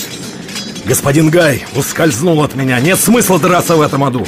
Пусть эти негодяи живут. Мы возвращаемся в лес. Здание уже полыхало вовсю, когда люди Робина направились по ярко освещенному двору к рву. Здоровые помогали раненым, но двое из них навсегда остались в Гэмвилл-холле. Они пали в схватке с солдатами. Грустное зрелище. Милого моему сердцу Гэмвилл-холла скоро не будет. Но где же Мэриан? Одно только ясно, ее не было сегодня в доме вообще. Даже если бы она находилась в другой части дома, она непременно пришла бы на шум. Затем в душу Робина закралась была мысль.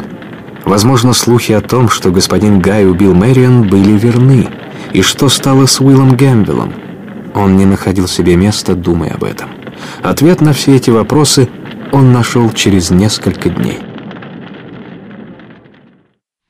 В то время, когда Робин со своими людьми напал на Гай Гисборна, ни Мэриан, ни Уилла Гэмбелла в замке не было. Они гостили у родственников. А когда вернулись и увидели, что дом сгорел, они поняли, что теперь им некуда деться. Возможно, это Робин отомстил за отца. Надо все выяснить. Как, Уилл? Я пойду в лес к Робину. Да, это ты правильно придумал. И знаешь что? Что, Мэриан? Возьми меня с собой в лес. Что? Я хочу пойти с тобой. Я... Я хочу тоже вступить в шайку Робина Гуда. Тебе нельзя. Что делать девушке в лесу? Ты же знаешь, что там жить очень тяжело. Не тяжелее, чем быть бездомной. Ну что скажет Робин? Хм, мы его удивим. Ну что ж, ладно. На этом разговор прекратился. Собрав свои немногочисленные пожитки, в тот же день они ушли в лес. К вечеру они достигли лагеря Робина Гуда. Командир, у нас гости! Посмотри-ка! Робин вышел на поляну. Лицо разбойника расплылось в счастливой улыбке, и он бросился навстречу девушке, которую так давно мечтал увидеть. Мэрин? Робин! Ему не терпелось узнать обо всем, что с ними случилось со времени их последней встречи. Когда они наконец-то все рассказали Робину, улыбка сошла с его лица, но лишь на мгновение. Вот и осуществилась его сокровенная мечта о том, что в один прекрасный день Мэрион придет к нему. Извольте посмотреть, как мы живем. С удовольствием. Робин Гуд провел новичков по лагерю, показывая им каждого из своих разбойников. Уилл и Мэрион увидели, как здесь готовят еду, где обедает и чем занимается веселая ватага. Мэриан сказала, что ей, как и Робину, нравится жизнь в лесу. Она скоро привыкла к лесным условиям и расположила к себе разбойников. Особенно замечательно было то, что они с Робином могли проводить время наедине. То, что замок Гамвиллов сгорел, означало, что Мэриан стала бедной девушкой, и теперь ничто не мешало Робину на ней жениться, тем более, что она сама хотела за него замуж. Влюбленные решили пожениться и жить вместе в лесу.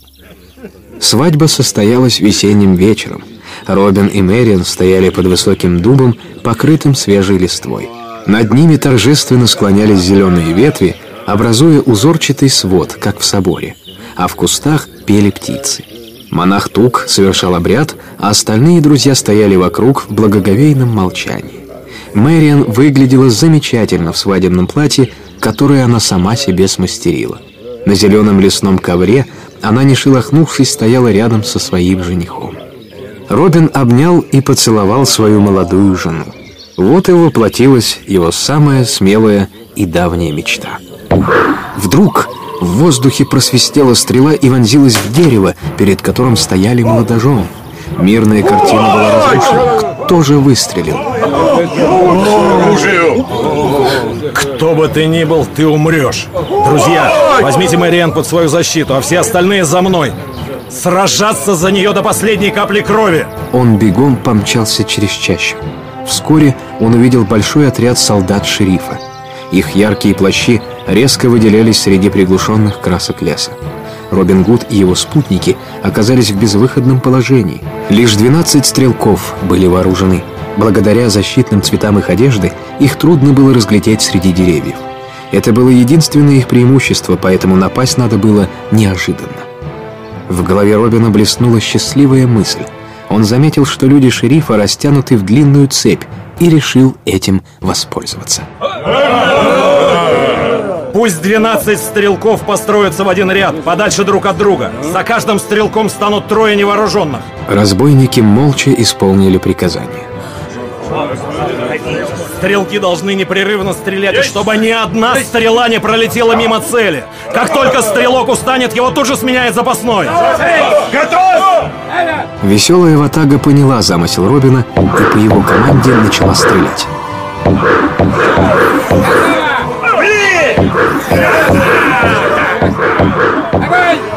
Поток стрел застилал видимость, и шериф решил, что в чаще прячется целая армия. Все разбойники были опытными стрелками, и ни одна стрела не пролетела мимо цели. Шерифу оставалось лишь смотреть, как падают на землю его солдаты. Видя, что ничего уже не поделать, он решил отступать.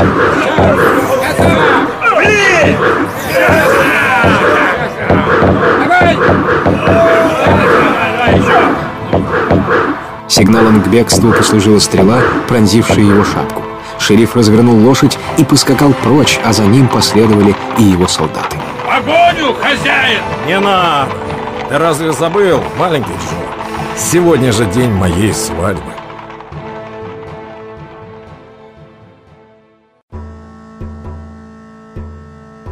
Робин Гуд, Робин Гуд. Давно пора расквитаться с этим Робином Гудом. Шериф Ноттингемский взглянул в окно в сторону Шервудского леса, и в его мозгу всплыла мысль, которая в сущности всегда жила в его душе. А в Шервудском лесу Робин Гуд думал о шерифе. Давно пора насолить шерифу. Они состояли в вечной вражде. Шериф мечтал повесить разбойника, а тот постоянно досаждал ему, потому что знал, как шериф ненавидит его вместе с его ватагой. И поэтому, когда маленький Джон сказал Робину, что придумал, как еще можно досадить шерифу, Робин просто загорелся желанием узнать его план. Что же ты придумал? О, командир, я бы хотел сначала исполнить мою задумку, а потом уже рассказать тебе. Робин не стал настаивать. Он знал, что его верный слуга расскажет ему все, когда сочтет нужным. Но он чрезвычайно удивился, когда на следующее утро ему сказали, что маленького Джона нет в лагере. Тот с утра пораньше отправился в замок господина Ричарда Ли. Чем обязан, друг мой? О, милостивый господин Ричард, мне надоело бродяжничать, и я бы хотел стать солдатом вашей гвардии. Вот как? Господину Ричарду почудилось в словах маленького Джона что-то такое, что заставило его насторожиться. Но крепкое телосложение пришельца приглянулось рыцарю, и он позволил ему остаться. Маленького Джона вскоре зауважали все солдаты, служившие в замке, и он приобрел славу лучшего стрелка в отряде господина Ричарда. Неудивительно, что когда в Ноттингеме начались состязания, маленького Джона первого отправили участвовать в них. Кажется, парень из кожи лезет вон, чтобы поучаствовать в состязании лучников. Сдается мне, неспроста пришел он ко мне на службу. В назначенный день стрелки господина Ричарда, одетые в алые ливреи, отправились под предводительством маленького Джона в Ноттингем. Несомненно, жители городка пришли бы в ужас, если бы узнали, что самый здоровенный лучник, в стрельбе оставивший далеко позади всех соперников, один из шайки Робина Гуда. Шериф Ноттингемский с восхищением смотрел на то, как стрелял маленький Джон. Когда пришло время вручения наград, всем было ясно, кто победил. А, а ты отлично стреляешь. Я бы мог взять тебя в свой отряд. Ну, как ты на это смотришь? А? Я был бы просто счастлив, мой господин. Как тебя зовут? Рейнольд э, Зеленый Лист. Шериф договорился с господином Ричардом о переводе маленького Джона из его отряда в свой. Господину Ричарду не хотелось отдавать своего великана, но маленький Джон подмигнул ему, давая понять, что именно это он и замышлял с самого начала. Поняв намерение своего солдата, рыцарь согласился отдать его шерифу. Я буду платить тебе вдвое больше, чем ты получаешь сейчас, Рейнольд Зеленый Лист. Ты будешь одним из моих лучших лучников. А это большая честь для любого. Я буду одевать тебя, кормить, ну и давать ночлег. Так маленький Джон поступил на службу к шерифу. Какое-то время все шло спокойно. Наш герой выжидал удобного момента, чтобы начать действовать. Он обнаружил, что шериф плохо обращался со своими людьми. Мало кто из них получал вовремя свои деньги. Кормили их плохо, и маленький Джон с тоской вспоминал, как они с веселой ватагой пировали в Шервудском лесу. Как же он мечтал поскорее вернуться к Робину Гуду. Однажды шериф вызвал к себе маленького Джона. Рейнольд Зеленый Лист, подойди ко мне. Я с небольшой свитой уезжаю в один далекий город. До моего возвращения ты остаешься за старшего в замке. Хорошо, мой господин. Эконом, который должен был кормить оставшихся слуг, мало заботился о пропитании стражников, а маленькому Джону вообще ничего не давал есть. На следующий день после отъезда шерифа маленький Джон зашел на кухню и увидел, что эконом беспечно спит на стуле. Он его повалил и связал, а сам нашел еду и прекрасно пообедал, как вдруг... Что тут происходит? Маленький Джон медленно обернулся. Прислонившись к дверному косяку, стоял могучего вида повар. Я проголодался. А с чего это эконом на полу валяется? Да он все маячил у меня на дороге. Вот я его и подвинул. Повар снял со стены громадную палку и повернулся к новичку. Заметив это, маленький Джон последовал его примеру, и тут завязалась схватка.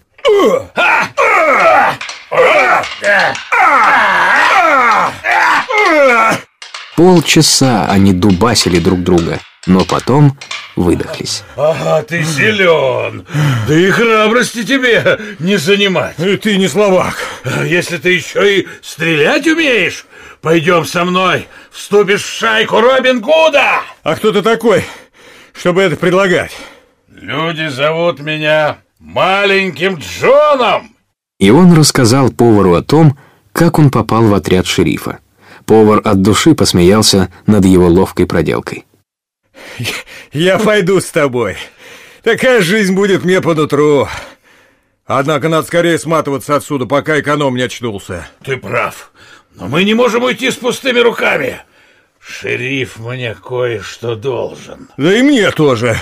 Так давай получим наши долги, даже не беспокоя шерифа. Вот это верная мысль! Они пришли в покое шерифа и, переворошив все полки, шкафы и ящики, набрали огромный мешок золота и два мешка серебряной посуды. У Робина Гуда сегодня будет шикарный ужин! Вскоре они подошли к лагерю разбойников. Веселая ватага сидела вокруг костра. Вы посмотрите, кто к нам пожаловал! Здорово, командир! Чего это ты разгуливаешь в форме людей шерифа? А, а я служу у шерифа. По крайней мере, служил до недавних пор. Робин от души хохотал, когда они ему все рассказали. Когда шериф вернется, он готов будет разнести на Тингем по кирпичику.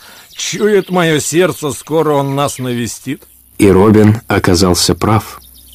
На следующее утро Робин и маленький Джон сели вместе завтракать. Интересно, сколько времени им понадобится, чтобы раскрыть мой розыгрыш? Я думаю, немного. А я придумал, как опередить шерифа и не дать ему отыграться на нас. Он выскочил из-за стола. Командир, нельзя ли аккуратно сервировать стол посудой шерифа? От чего же можно? А зачем? И сделать так, как будто его здесь ждет его повар. Да, можно это подстроить. Только маленький Джо, я никак не пойму, к чему это все. Поймешь. Еще солнце не сядет, как ты поймешь. Шериф должен сегодня возвратиться домой. Надо перехватить его до того, как он попадет в свой замок.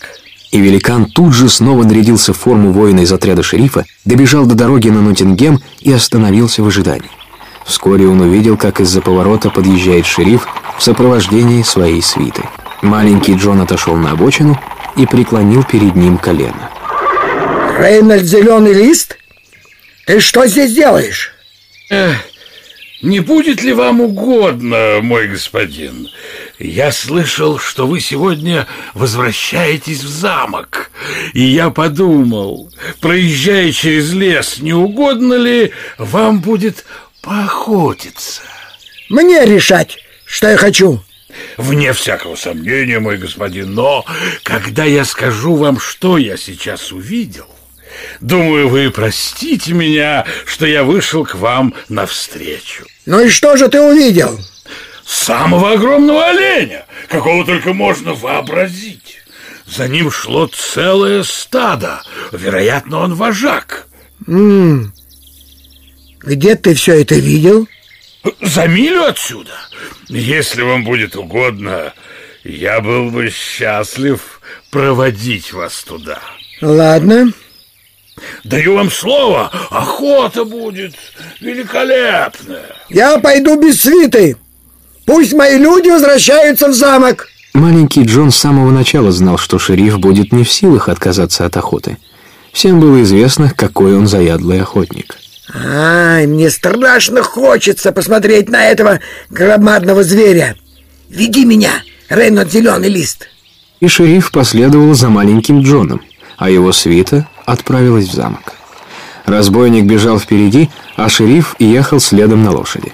Вскоре они вышли на поляну, на которой сидел Робин Гуд с веселой ватагой. Шериф слишком поздно понял, что попал в западню. Разбойники окружили его и потребовали спешиться. Вы делаете нам честь? Добро пожаловать, господин шериф! Ты совсем обнаглел, мерзавец! А, -а, -а ну, Робин Гуд, ты за это ответишь. Робин Гуд не обратил внимания на его угрозу и пригласил гостя за стол, специально для него накрытый. И тому ничего не оставалось делать, как покориться и сесть за великолепную трапезу. Но его ни на минуту не покидала мысль, как поступит с ним Робин Гуд, которого он столько раз зарекался убить. Когда шериф увидел свою серебряную посуду, он издал жалобный стон. А обнаружив, что за столом прислуживает его собственный повар, шериф совсем потерял аппетит. Ты затащил меня в ловушку. Ты украл мое серебро и переманил моего повара. Что ты собираешься со мной сделать? Думаю, я одену тебя в платье моих веселых ребят. Робин приказал разбойникам раздеть шерифа и нарядить его в зеленый костюм. После этого он потребовал, чтобы шериф остался с ними и посмотрел, как они живут. Тот возражал, но это не помогло. Когда пришло время сна, Робин заставил шерифа лечь вместе со всеми на голую землю. Шериф всю ночь проворочился, но так и не смог заснуть. К утру он был согласен выполнить любое требование Робина Гуда. Ты останешься у нас на год. Робин Гуд, ну все что угодно, только не это. Я взываю к твоему милосердию, Робин Гуд. А ты бы проявил милосердие, если бы я оказался в твоих руках? Ни малейшего. Что ж, по крайней мере, ты честно признался. Что мы сделаем с этим человеком? Нам не нужны его деньги, и мы не хотим его смерти, как он хотел нашей. Многие из веселой ватаги сказали, что надо поступить шерифом так, как он бы поступил с Робином, окажись он на его месте. Но маленький Джон вышел вперед и произнес такие слова. Одно дело, если бы он попался нам на пути, и мы бы его поймали. Но я заманил его хитростью, и поэтому мы не должны убивать его. У нас его серебро, с нами его повар. Он узнал, какие мы веселые ребята. Давайте возьмем с него обещание больше не трогать нас. Да отпустим его во свояси. Все согласились, что это будет справедливо. Робин повернулся к шерифу. Ты пришел к нам как враг, но мы не собираемся лишать тебя жизни. Мы бы хотели, чтобы ты стал нашим другом. Ты в наших руках, и, как видишь, мы могли бы убить тебя, но мы тебя отпустим. Однако мы считаем, что будет справедливо, если перед уходом ты поклянешься нам в вечной дружбе. Я бы никогда не стал клясться тебе в дружбе, Робин Гуд. Но теперь я понял, что ты благородный человек. И я исполню твою просьбу. Нет, я больше не буду преследовать тебя. Но шериф и не собирался держать своего обещания. Как только он вернулся домой, он тут же объявил, что удваивает вознаграждение за голову Робина Гуда.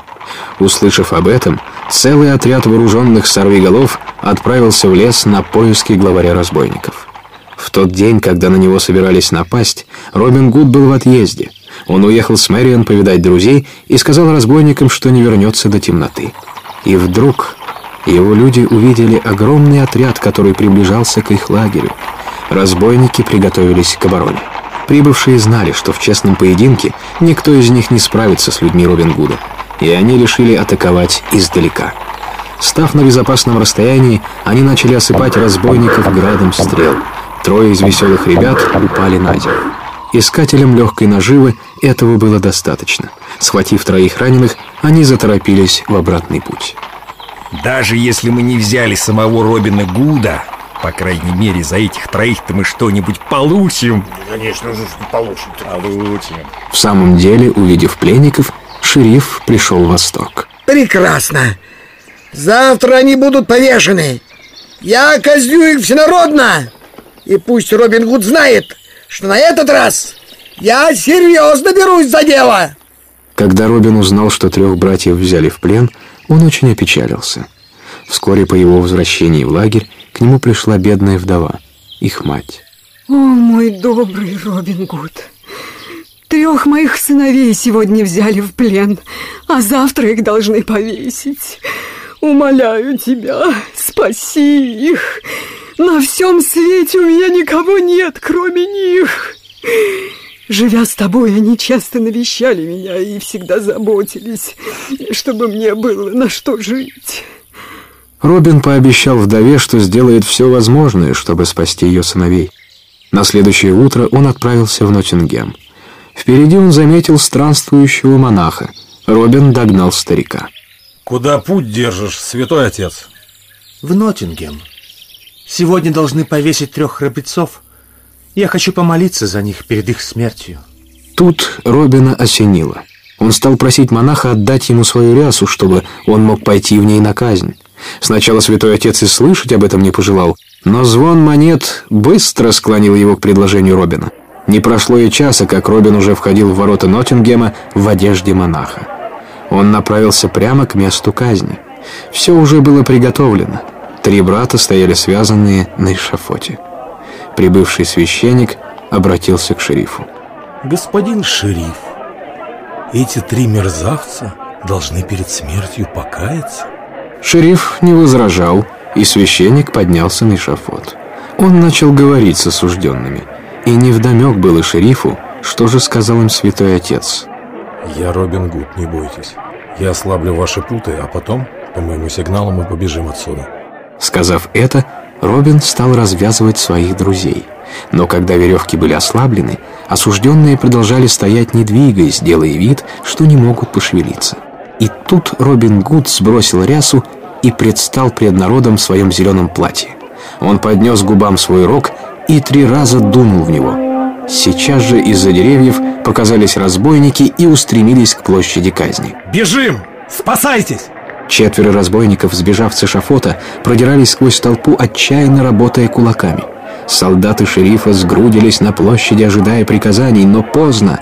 Робин и трое братьев уже приближались к своим друзьям, которые подошли совсем близко к площади. Шериф в отчаянии бросился к своим солдатам. «Оружие! Где ваше оружие, негодяи?» Мы сложили его на землю перед началом казни. Ну да. Так возьмите его, мерзавцы! Солдаты бросились за своими мечами и копьями. Но к тому времени, когда шериф и его войско были готовы к преследованию, разбойники были уже далеко. Их было гораздо больше, чем солдат, собравшихся на казнь, и шерифу ничего не оставалось делать, как уныло смотреть вдаль на силуэты разбойников, убегавших в сторону Шервудского леса. Когда госпожа Хардлок увидела своих сыновей целыми и невредимыми, ее благодарности не было предела. Большую часть того дня Робин в одиночку охотился в лесной чаще, как вдруг перед ним неслышно возник епископ Херефордский. Не двигаться, Робин Гуд. Я пришел отдать тебе долг. Добрый день, ваше преосвященство. Я всегда готов получить назад долг, особенно если к нему добавится ваше благословение. Я не шучу. Ты однажды лишил меня денег, предназначенных для меня шерифом, а теперь, клянусь, я отучу тебя смеяться. Ну что же, приступайте. Я сейчас выслеживаю прекраснейшего королевского оленя. Давайте охотиться вместе, ваше преосвященство. Может быть, ваше присутствие заставит оленя раскаяться в своем быстром беге и позволит мне поймать его. Ты прекрасно знаешь, что охота на королевских оленей – тяжкое преступление. Хорошо, что я поймал тебя за этим занятием. Ты будешь проклинать этот день. Мне жаль. Если вы в таком настроении, нам не по пути. Надо разойтись. Робин зашагал прочь.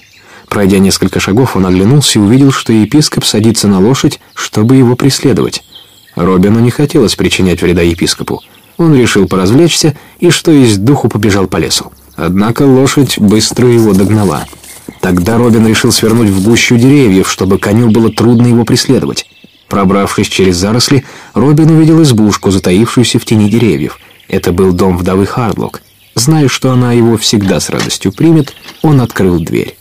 Сударыня, спрячьте меня, пожалуйста, за мной гонится епископ Харифордский. Сюда, хорошо, сюда, сюда, за мной иди.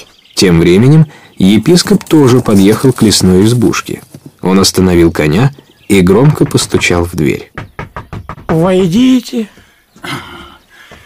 Сударыня, сударыня, вы не видали здесь поблизости разбойника в зеленом одеянии? Нет, ваше преосвященство, не видала. Но вы поищите, может быть, где-то здесь прячется. Епископ начал осматривать избушку. В одном шкафу ему послышалась возня. Распахнув дверцу, он увидел Робина Гуда, забившегося в угол. А, а ну, вылезай! Ой, ой. Пойманный разбойник покорно вышел из шкафа. Епископ вывел его из избушки, а вдова осталась дальше ткать. Маленький Джон и Уилл Алый Чулок шли по лесу к лагерю, когда вдруг услышали шорох в кустах. Пред ними предстала странная фигура в черном. Да, да это же госпожа Харлок! Нет, вы ошибаетесь. Малютка Джон, ты что, командира не узнаешь?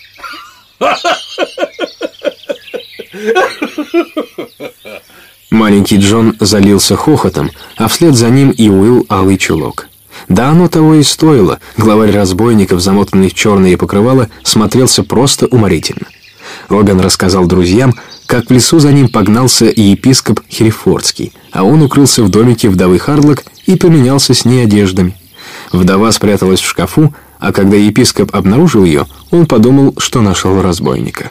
Если бы он знал, что за станком сидит Робин Гуд, он бы не был так обходителен. Робин трижды протрубил в рог, и тут же к нему сбежалась вся шайка. Он переоделся, взяв платье у одного новичка, и повел веселых ребят лесными тропами к Ноттингему. Робин надеялся перехватить епископа и его пленницу по дороге. Смотрите, вон они. Они быстро нагнали епископа и окружили его. Что? Это значит? Робин Гуд? А, а кто же... Ваше Преосвященство, это как же надо взбеситься, чтобы ни в чем не повинную пожилую женщину силой вытащить из дома? Ну ты! Что ты болтаешь? Госпожа Хардлок, я думаю, за свою грубость епископ заслуживает наказания. О! О! Вдова была того же мнения. С плутовской усмешкой она залепила епископу колоссальную оплеуху. Вы отняли у нее очень много времени, а время – деньги. Вы должны возместить ей деньги, которые она могла бы наработать за это время. Когда епископ расплатился, ему позволили продолжать путь. Робин обратился к вдове. А вы не откажите быть нашей почетной гостьей на Перу сегодня вечером? С удовольствием. Однажды, тихим летним вечером, Робин предложил Мэриан. Давай прогуляемся по лесу, Мэриан.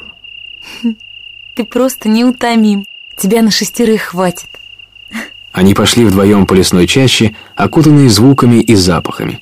Под косыми лучами заходящего солнца лес переливался зеленью и золотом. Как прекрасна жизнь в такие вечера. Прислушайся.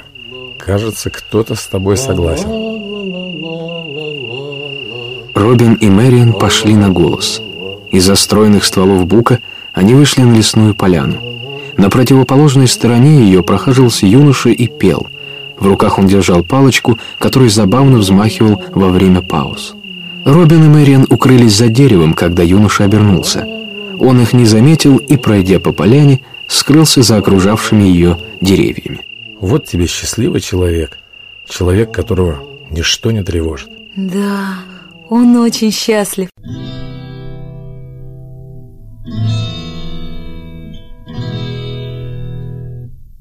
Когда вода всемирного потопа Вернулась вновь к границе берегов, Из пены уходящего потока На сушу тихо выбралась любовь И растворилась в воздухе до срока, А срока было сорок сороков.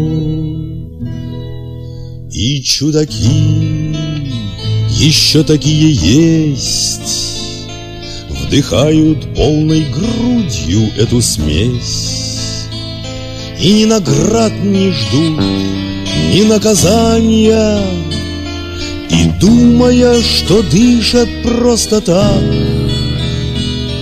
Они внезапно попадают в такт Такого же неровного дыхания. Я поля влюбленный постелю. Пусть поют во сне и наяву. Я дышу, и значит я люблю. Я люблю, и значит я живу. И много будет странствий и скитаний, Страна любви — великая страна. И с рыцарей своих для испытаний Все строже станет спрашивать она — Потребует разлук и расстояний Лишит покоя, отдыха и сна Но вспять безумцев не поворотить. Они уже согласны заплатить. Любой ценой и жизнью бы рискнули чтобы не дать порвать, чтоб сохранить Волшебную невидимую нить Которую меж ними протянули. И я поля влюбленный постелю Пусть поют во сне и наяву. Я дышу, и значит я люблю. Я люблю, и значит я живу. Но многих захлебнувшихся любовью не докричишь, а сколько не зови. Им счет ведут молва и пустословие Но этот счет замешан на крови А мы поставим свечи в изголовье Погибших от невиданной любви.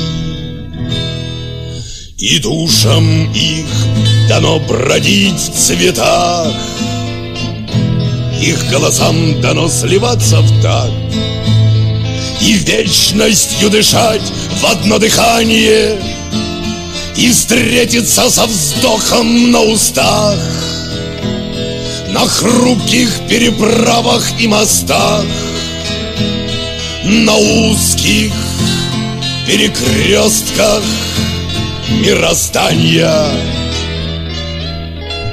Свежий ветер избранных пьянил С ног сбивал, из мертвых воскрешал Потому что если не любил Значит и не жил и не дышал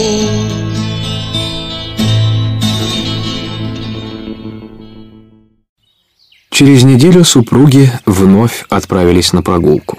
Они пошли в ту же сторону, что и в прошлый раз, и опять увидели того юношу.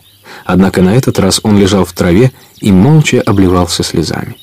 Робин и Мэриан заметили его лишь благодаря ярко-оранжевым чулкам, которые бросились им в глаза, когда они вышли на поляну. Наверное, он не знает больше песен. У него ужасно грустный вид. Они приблизились к юноше. Заслышав их шаги, он вскочил на ноги и подозрительно уставился на них.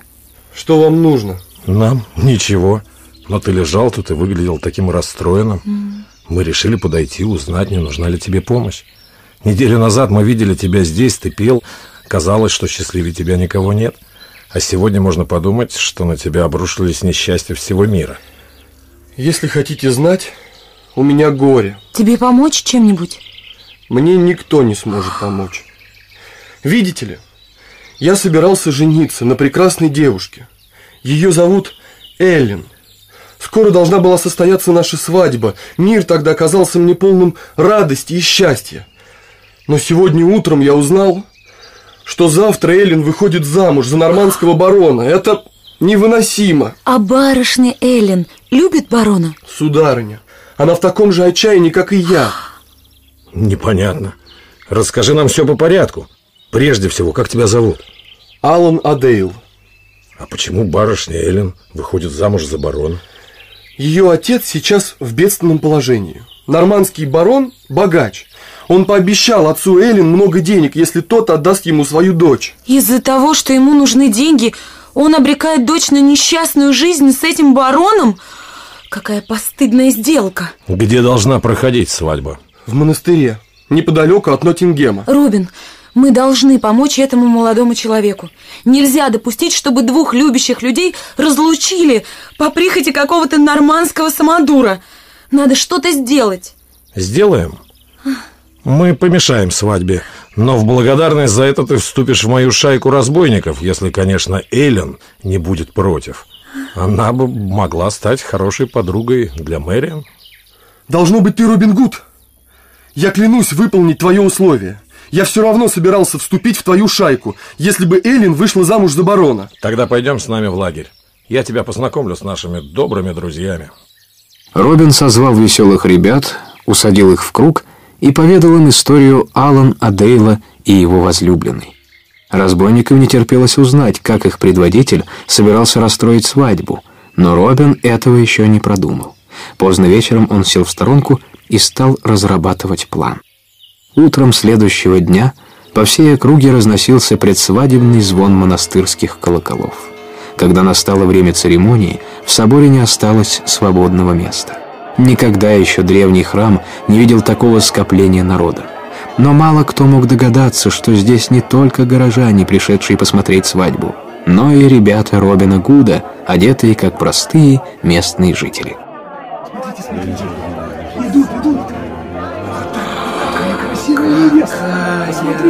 Все взгляды обернулись к дверям, когда вошла красавица Эллен в свадебном наряде.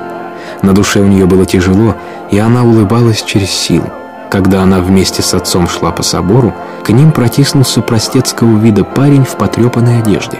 «Я принесу барышне счастье!» Существовало поверье, что бродяга или трубочист на свадьбе – это к счастью. Все трое поднялись к алтарю, где их ожидал барон. Его тонкие губы сжались при виде оборванца. Но барон не сказал ни слова, а при виде невесты прямо-таки засветился. Однако спустя мгновение радость на его лице сменилась ужасом. Он истошно завопил, потому что бродяга схватил его за шиворот. «Отойди, слышишь? Отойди отсюда!» И бродяга сбросил с себя лохмотья, оставшись в зеленом разбойничьем платье. Это был Робин Гуд. Робин сделал знак, и тут же все разбойники, бывшие в соборе, сорвались с мест и устремились к нему. А в дверях собора в тот же миг появились шестеро стрелков с натянутыми луками. Они раздвинули толпу, и в образовавшийся коридор вступил Алан Адейл. Легким шагом он направился к алтарю. Узнав возлюбленного, Эллен радостно вскрикнула. Робин обратился к епископу. «Ваше Преосвященство, вы собирались обвенчать людей, которые не могли бы быть счастливы вместе. Невеста должна выходить замуж за того, кого она любит. Спросите у нее, кто этот человек. Это грубейшее нарушение. Спросите у нее. Кто этот человек? Алан Адейл, мой возлюбленный. Я... я не могу совершать ветчание. Меня никогда еще так... Хорошо, не... обойдемся без вас. Веселые ребята оттеснили в сторону взбешенного епископа. Он попытался вырваться, и тогда двое разбойников схватили его и держали, чтобы он не трепыхался. Венчание будет совершать праведный монах Тук. Я готов. Кротко улыбаясь, толстяк-монах прошел через боковой предел. Он взглянул на Робина, потом на красного от унижения епископа. Поднявшись к алтарю, монах повернулся к влюбленной паре и тут же приступил к совершению обряда.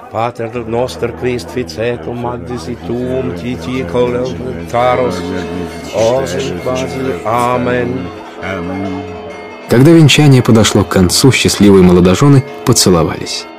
Так начавшаяся была трагедия завершилась счастливым концом.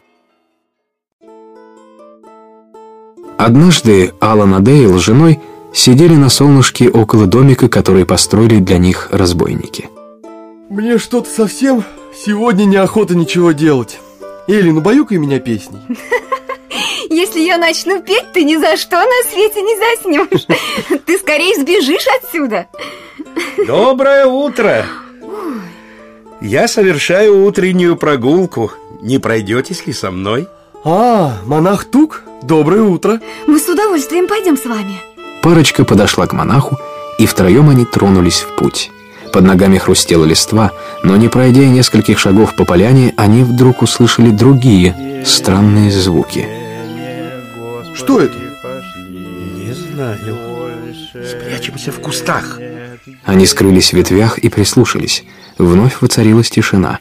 Монах Тук высунулся из кустов и осмотрелся вокруг. Невдалеке он увидел двух черных коней, привязанных к дереву. Непонятно. Где же хозяева этих коней? Это я сейчас выясню. Прошу прощения, ведь ты хотел сказать «мы»? Ну хорошо. Давайте тихо пройдем мимо лошадей и посмотрим. Может, увидим что-нибудь? Эллен захотела пойти с ними. Когда они втроем приблизились к привязанным коням, они опять заслышали тихое пение, доносившееся из-за деревьев. Смотрите, вон они. Среди берез они увидели трех человек в монашеских одеяниях. Двое из них были в черных монастырских рясах, а третий был одет как странствующий монах. Ряса последнего была настолько запачкана, что монах Тук с трудом распознал в ее владельце своего собрата, странствующего монаха. Вдруг, как по команде, троица опустилась на колени, и раздалось уже знакомое нашим друзьям странное пение. Как интересно. Давайте подберемся поближе и посмотрим. Наши друзья так и сделали. Незаметно подкравшись к поющим, они спрятались за дубом. Теперь они смогли разобрать слова молитвы, которую пели монахи. Денег, денег, Господи, пошли, больше денег, денег нам пошли. Денег, денег, Господи, пошли, денег, Господи, денег, денег, Господи. Нашим наблюдателям было ясно видно, что лица чернецов выражали глубокую печаль. А у странствующего монаха, лица которого не было видно, был самый грустный голос из всех троих. К тому же он постоянно выбивался из мотива. Зрелище они представляли поистине печальное.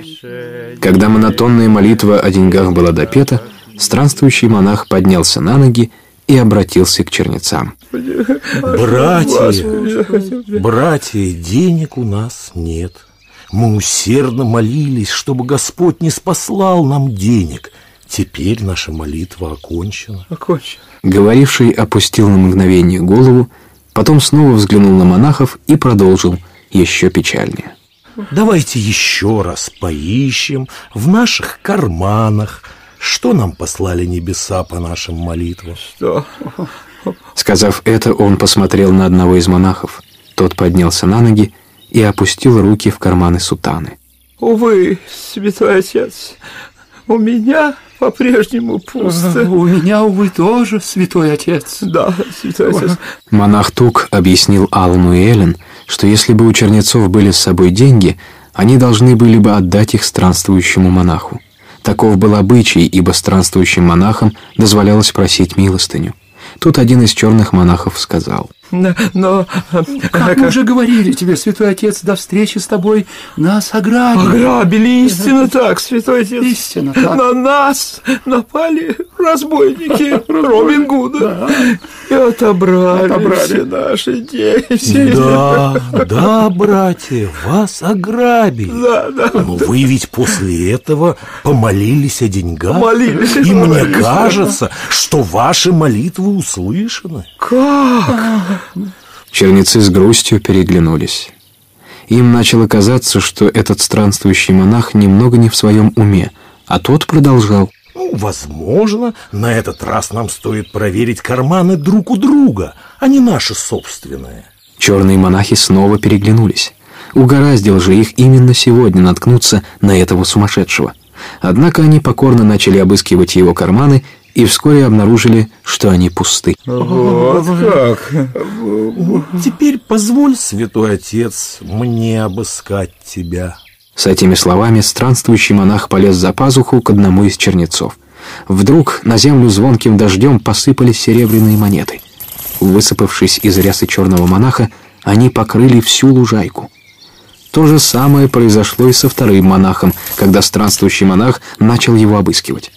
У обоих чернецов под рясой оказался пояс, на котором висело по дюжине мешочков с деньгами.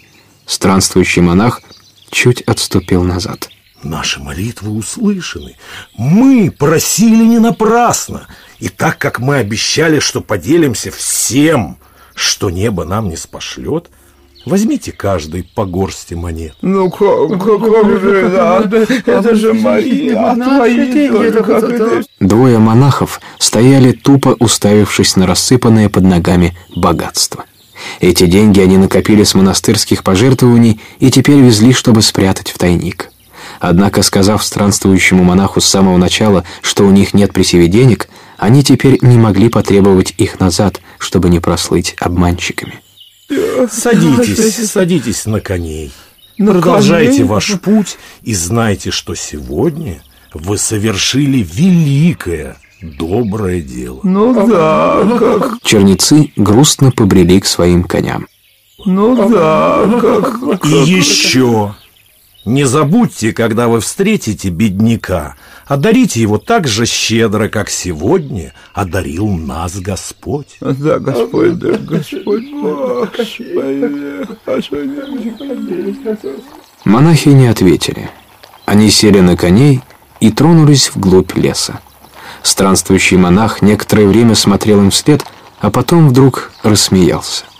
Когда всадники скрылись в лесу, он сорвал с себя рясу и остался в зеленом платье разбойника. Это был Робин Гуд. Леди Эллен, отче Тук, Алана Дейл, чего вы там прятались? Я вас издали заметил. Как вам мое представление? Идите сюда, помогите мне все это собрать. Ого! Да здесь никак не меньше 400 фунтов. Вот это добыча! Собрав все деньги, друзья вернулись в лагерь, очень довольные своим уловом. Слух о Робине Гуде и его веселой ватаге в конце концов достиг английского короля. Король узнал, что Робин Гуд – отличный стрелок и бесстрашный воин. И вот в один прекрасный летний день король прибыл в Ноттингем. Его встретил шериф. Скажите, а почему по всему городу развешаны объявления, обещающие награду за поимку Робина Гуда? Ваше Величество, этот разбойник уже давно не дает мне житья. Но ничего страшного. Я его поймаю и призову к ответу. Хм, он смельчак и отважный боец. И должно быть у него доброе сердце. Мне говорили, что он помогает беднякам. Да, Ваше Величество. Он отдает беднякам деньги, которые отбирает у богатых. Король улыбнулся. Поглядев на стол, сервированный самодельной посудой, он понял, что разбойники нередко используют и шерифа как источник средств для помощи бедным.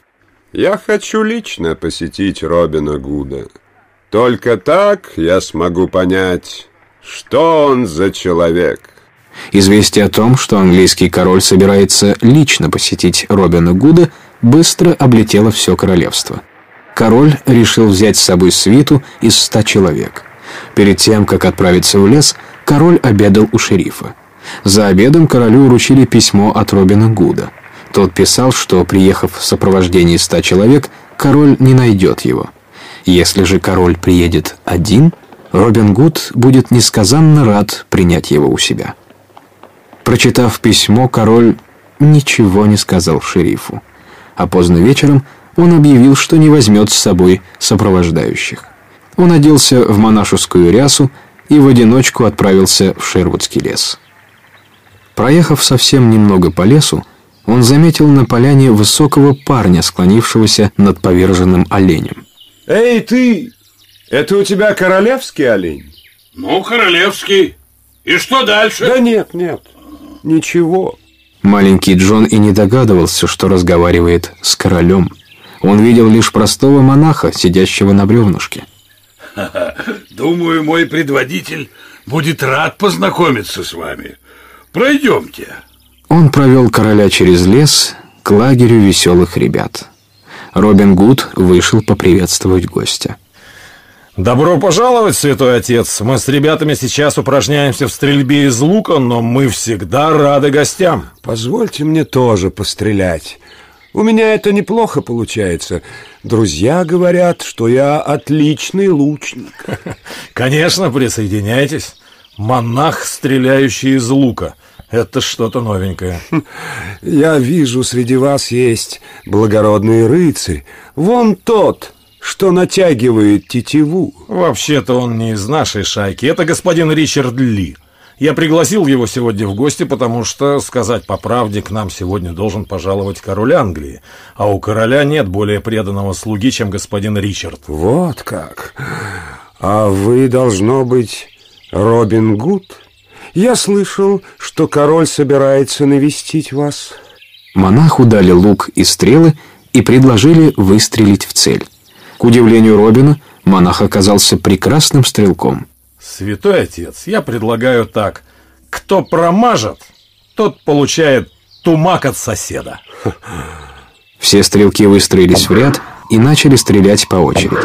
Если кто-то не попадал в цель, его сосед отвешивал тумак.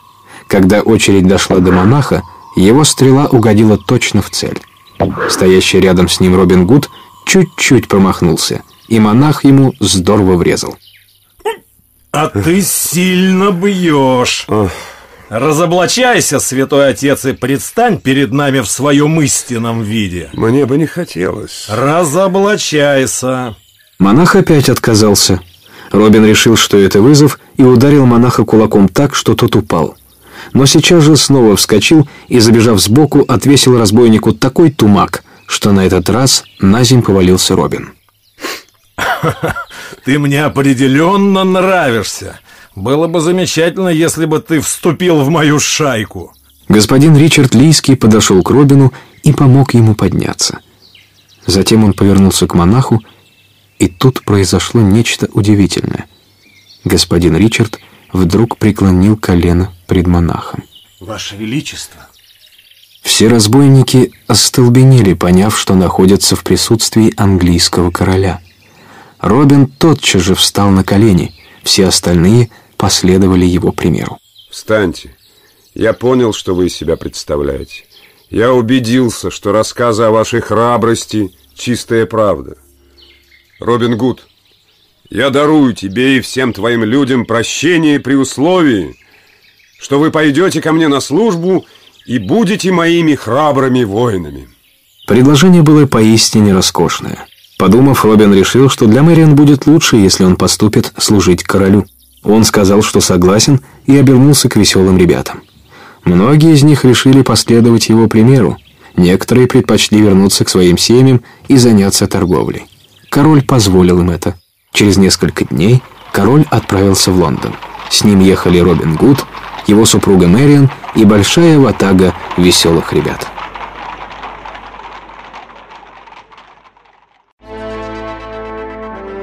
Друзья Робина надеялись, что при дворе короля заживут легко и привольно. Однако, прожив при дворе некоторое время, они поняли, как ошибались. Когда Робин Гуд обратился с просьбой о том, чтобы его людям заплатили жалование, ему сказали, что это он должен им платить. Так делают все дворяне и рыцари. Если человеку нечем заплатить своим людям, ему здесь делать нечего. Так сказал Робину Гуду один рыцарь. У Робина был огромный сундук, набитый золотыми монетами, которые он привез из леса. Эти деньги он и стал платить веселым ребятам. Первое время все они жили беззаботно и счастливо. Увидев, как легко Робин относится к деньгам, другие рыцари стали частенько просить у него взаймы. У Робина было доброе сердце. К тому же он знал, что придет день, когда он сам окажется в трудном положении, и тогда рыцари помогут ему. И вот наступил день, когда сундук опустел. Робин попросил рыцарей вернуть долги, но тщетно. Его некогда лучшие друзья-рыцари теперь не хотели на него и взглянуть. Робин Гуд созвал своих людей и честно рассказал им, что денег больше нет. Он из последних сил заставлял себя оставаться при дворе. Мало кто из друзей разделял его тяготы. Было одиноко. Робин сказал Мэриан о том, что ему до смерти хочется вернуться в Шервудский лес. Она его поняла. Но только знаешь, Робин, ты обязательно спроси короля. Он не простит, если ты уйдешь без его разрешения. Хорошо, Мэриан, я спрошу. Представ пред королевские очи, Робин Гуд сказал о своем горячем желании повидать свой лес. Король призадумался. Будучи добрым и человечным правителем, он понимал, что в таком состоянии духа Робин вряд ли способен хорошо служить ему. Возможно, отлучка возвратит ему бодрость духа. Твои слова звучат убедительно. Я выполню твое желание. Можешь поехать в Шервудский лес, но ровно через две недели ты должен вернуться. Ни днем позже. В тот же день радостный Робин Гуд отправился в Шервудский лес один, ибо попутчиков он себе не нашел. Мэриан должна была последовать за ним через неделю в повозке. Она не смогла бы проделать весь путь пешком. Преданный друг Робина Гуда Мельник к этому времени умер, оставив сыну в наследство мельницу, которую тот теперь должен был содержать. Мельник-младший никак не общался с разбойниками, ушедшими в Лондон. Единственное, с кем из старых друзей он поддерживал связь, это с монахом Туком. Каждое воскресенье они встречались и прогуливались по лесу, вспоминая то славное времечко, когда они все жили в лесу. На одной из таких прогулок, когда им обоим немного взгрустнулось, сын Мельников вдруг резко остановился и посмотрел на монаха. Ты слышал? Нет, ничего не слышал. А что? Должно быть, ничего. Мне говорили, что некоторые из ребят снова стали жить в лесу. Какие это ребята? Наши. Вот опять? Теперь не было никакого сомнения. Это был тот самый давно знакомый им трубный звук. Они побежали туда, откуда он доносился. Что они там найдут, они не ведали, но смутно надеялись, что волей счастливой судьбы они встретят вновь своего предводителя. Вскоре они выбежали на небольшую полянку, на которой увидели трех человек. Один из них лежал на земле и казался смертельно уставшим, другой склонился над ним. Третий великан стоял поодаль. Завидев пришельцев, он выхватил из-за пояса нож. «Малютка Джон, убери нож. Неужели ты нас не помнишь? Ведь мы твои старые друзья. Монах Тук и Мельник-младший. А это кто с тобой?» который наклонился, это Уилл Алый Чулок. Неужто он так изменился, что вы его не узнаете? А на земле кто лежит? Командир. Монах Тук бегом бросился к Робину. Дорогой мой Робин, посмотри же на меня. Ты помнишь своего старого духовника? Робин поднялся. Пройдя пешком от Лондона до Шервудского леса и не съев за всю дорогу ни крошки, он совершенно выбился из сил. Разумеется, он бы не выдержал этого четырехдневного перехода, если бы не друзья и не огромное желание увидеть свой родной лес. Теперь он был дома и чувствовал, что скоро силы вернутся к нему. Я несказанно рад вас видеть. Король отпустил меня на две недели, чтобы я мог побывать в лесу. Но, боюсь, я... Эти две недели пролетят незаметно. Сделав усилие, Робин поднялся на ноги. Он поднес к губам рог и давно знакомый призывный звук огласил окрестности. Со всего леса на поляну сбегались люди. Вскоре вокруг собралась толпа бывших разбойников Робина Гуда. Робин отложил рог и радостно обвел взглядом своих старых товарищей. Он почувствовал, что к нему вернулось его всегдашнее веселое расположение духа. Здравствуйте. Здравствуйте, мои дорогие друзья. Я вернулся в лес, чтобы пострелять королевских оленей. Правда, ненадолго. Поздним вечером маленький Джон и Уилл Алый Чулок сидели вдвоем у догоравшего костра. Наш предводитель должен остаться. Мы так же необходимы ему, как и он нам. Да, но как это сделать? А если его здесь держать силой? Он ведь не сможет выполнить обещание. Куда ты клонишь? К примеру, мы с тобой свяжем его и будем содержать как узника. Он просто не сможет вернуться. Маленький Джон продумал все очень четко. Он знал, какая жизнь по душе его предводителю. Но он также знал, что только силой можно заставить Робина остаться в лесу и нарушить данное королю слово. Вместе с Уиллом Алым Чулком они стали думать, как они схватят Робина, свяжут его и будут держать до тех пор, пока один из них не поедет к королю и не объяснит ему, что Робин Гуд не может без своего леса. План поимки был завершен, как раз когда Робину настала пора отправляться в Лондон. Мэриан была посвящена в планы разбойников, но ничего мужу не сказала. Когда Робин укладывал свои вещи, маленький Джон и Уилл Алый Чулок накинулись на него сзади. Что? Что вы делаете? От неожиданности Робин растерялся и не мог понять, что происходит, а когда его крепко связали веревками, его удивлению не было предела. Прости нас, командир. Мы знаем, что по своей воле ты не останешься. Но нам также известно, что всей душой ты жаждешь жить здесь. Поэтому ты будешь нашим пленником, пока не вернется гонец и не сообщит нам решение короля. Поняв, наконец, в чем дело, Робин пришел в ярость, однако поделать он ничего не мог. В тот же день маленький Джон отправился в Лондон. Через неделю он вернулся и предстал перед Робином. Я сообщил королю, что тебя держат в плену твои же люди. Я объяснил ему, что твой истинный дом здесь, и ты никогда не будешь счастлив при дворе, и попросил его позволить тебе остаться с нами. Выслушав меня, король долго думал, а потом сказал, что ты можешь жить в Шервудском лесу при условии, что если начнется война, все мы будем защищать королевство. Я дал слово, что так и будет. Ты хочешь сказать, что я могу остаться с вами? Ну, так точно, предводитель.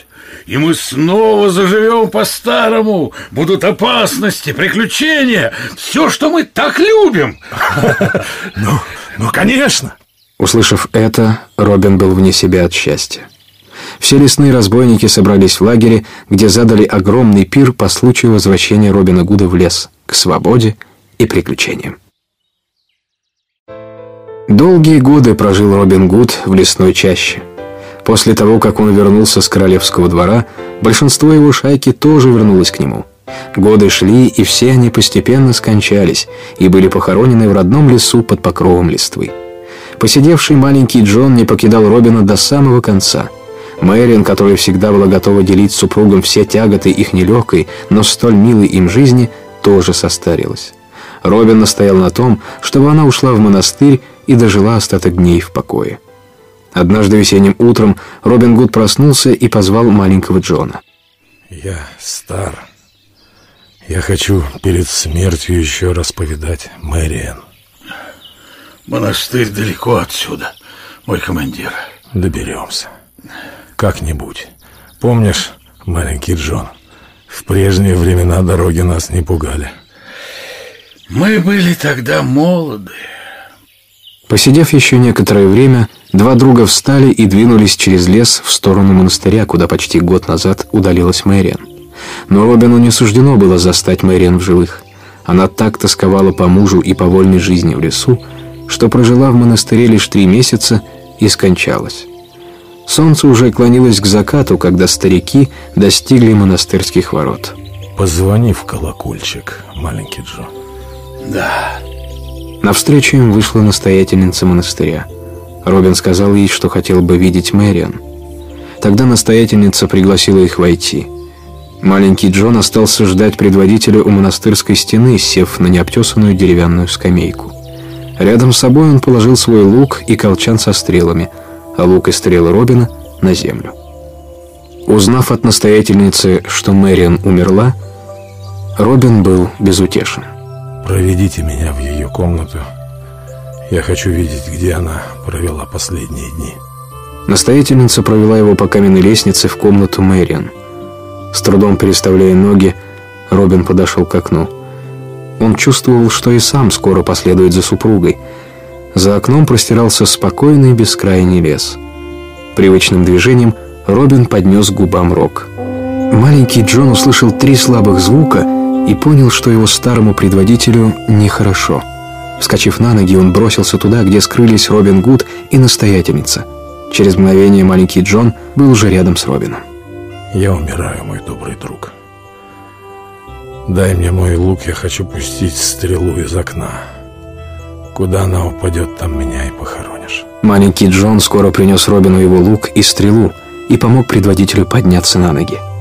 Сделав последнее усилие, Робин Гуд пустил свою стрелу сквозь оконный проем. Казалось, что вся его сила вернулась к нему ради этого последнего выстрела. Четко пущенная стрела, набирая скорость, летела, чтобы упасть далеко в лесу, который был для Робина Гуда родным домом. С удовлетворенной улыбкой он опустился на руки маленького Джона. Это был славный выстрел.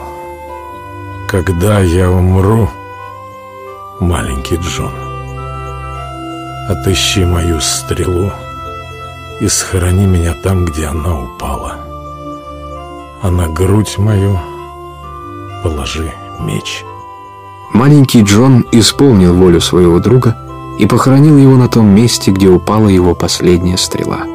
Так скончался веселый разбойник Робин Гуд. Но память о его подвигах жива и будет жить вечно.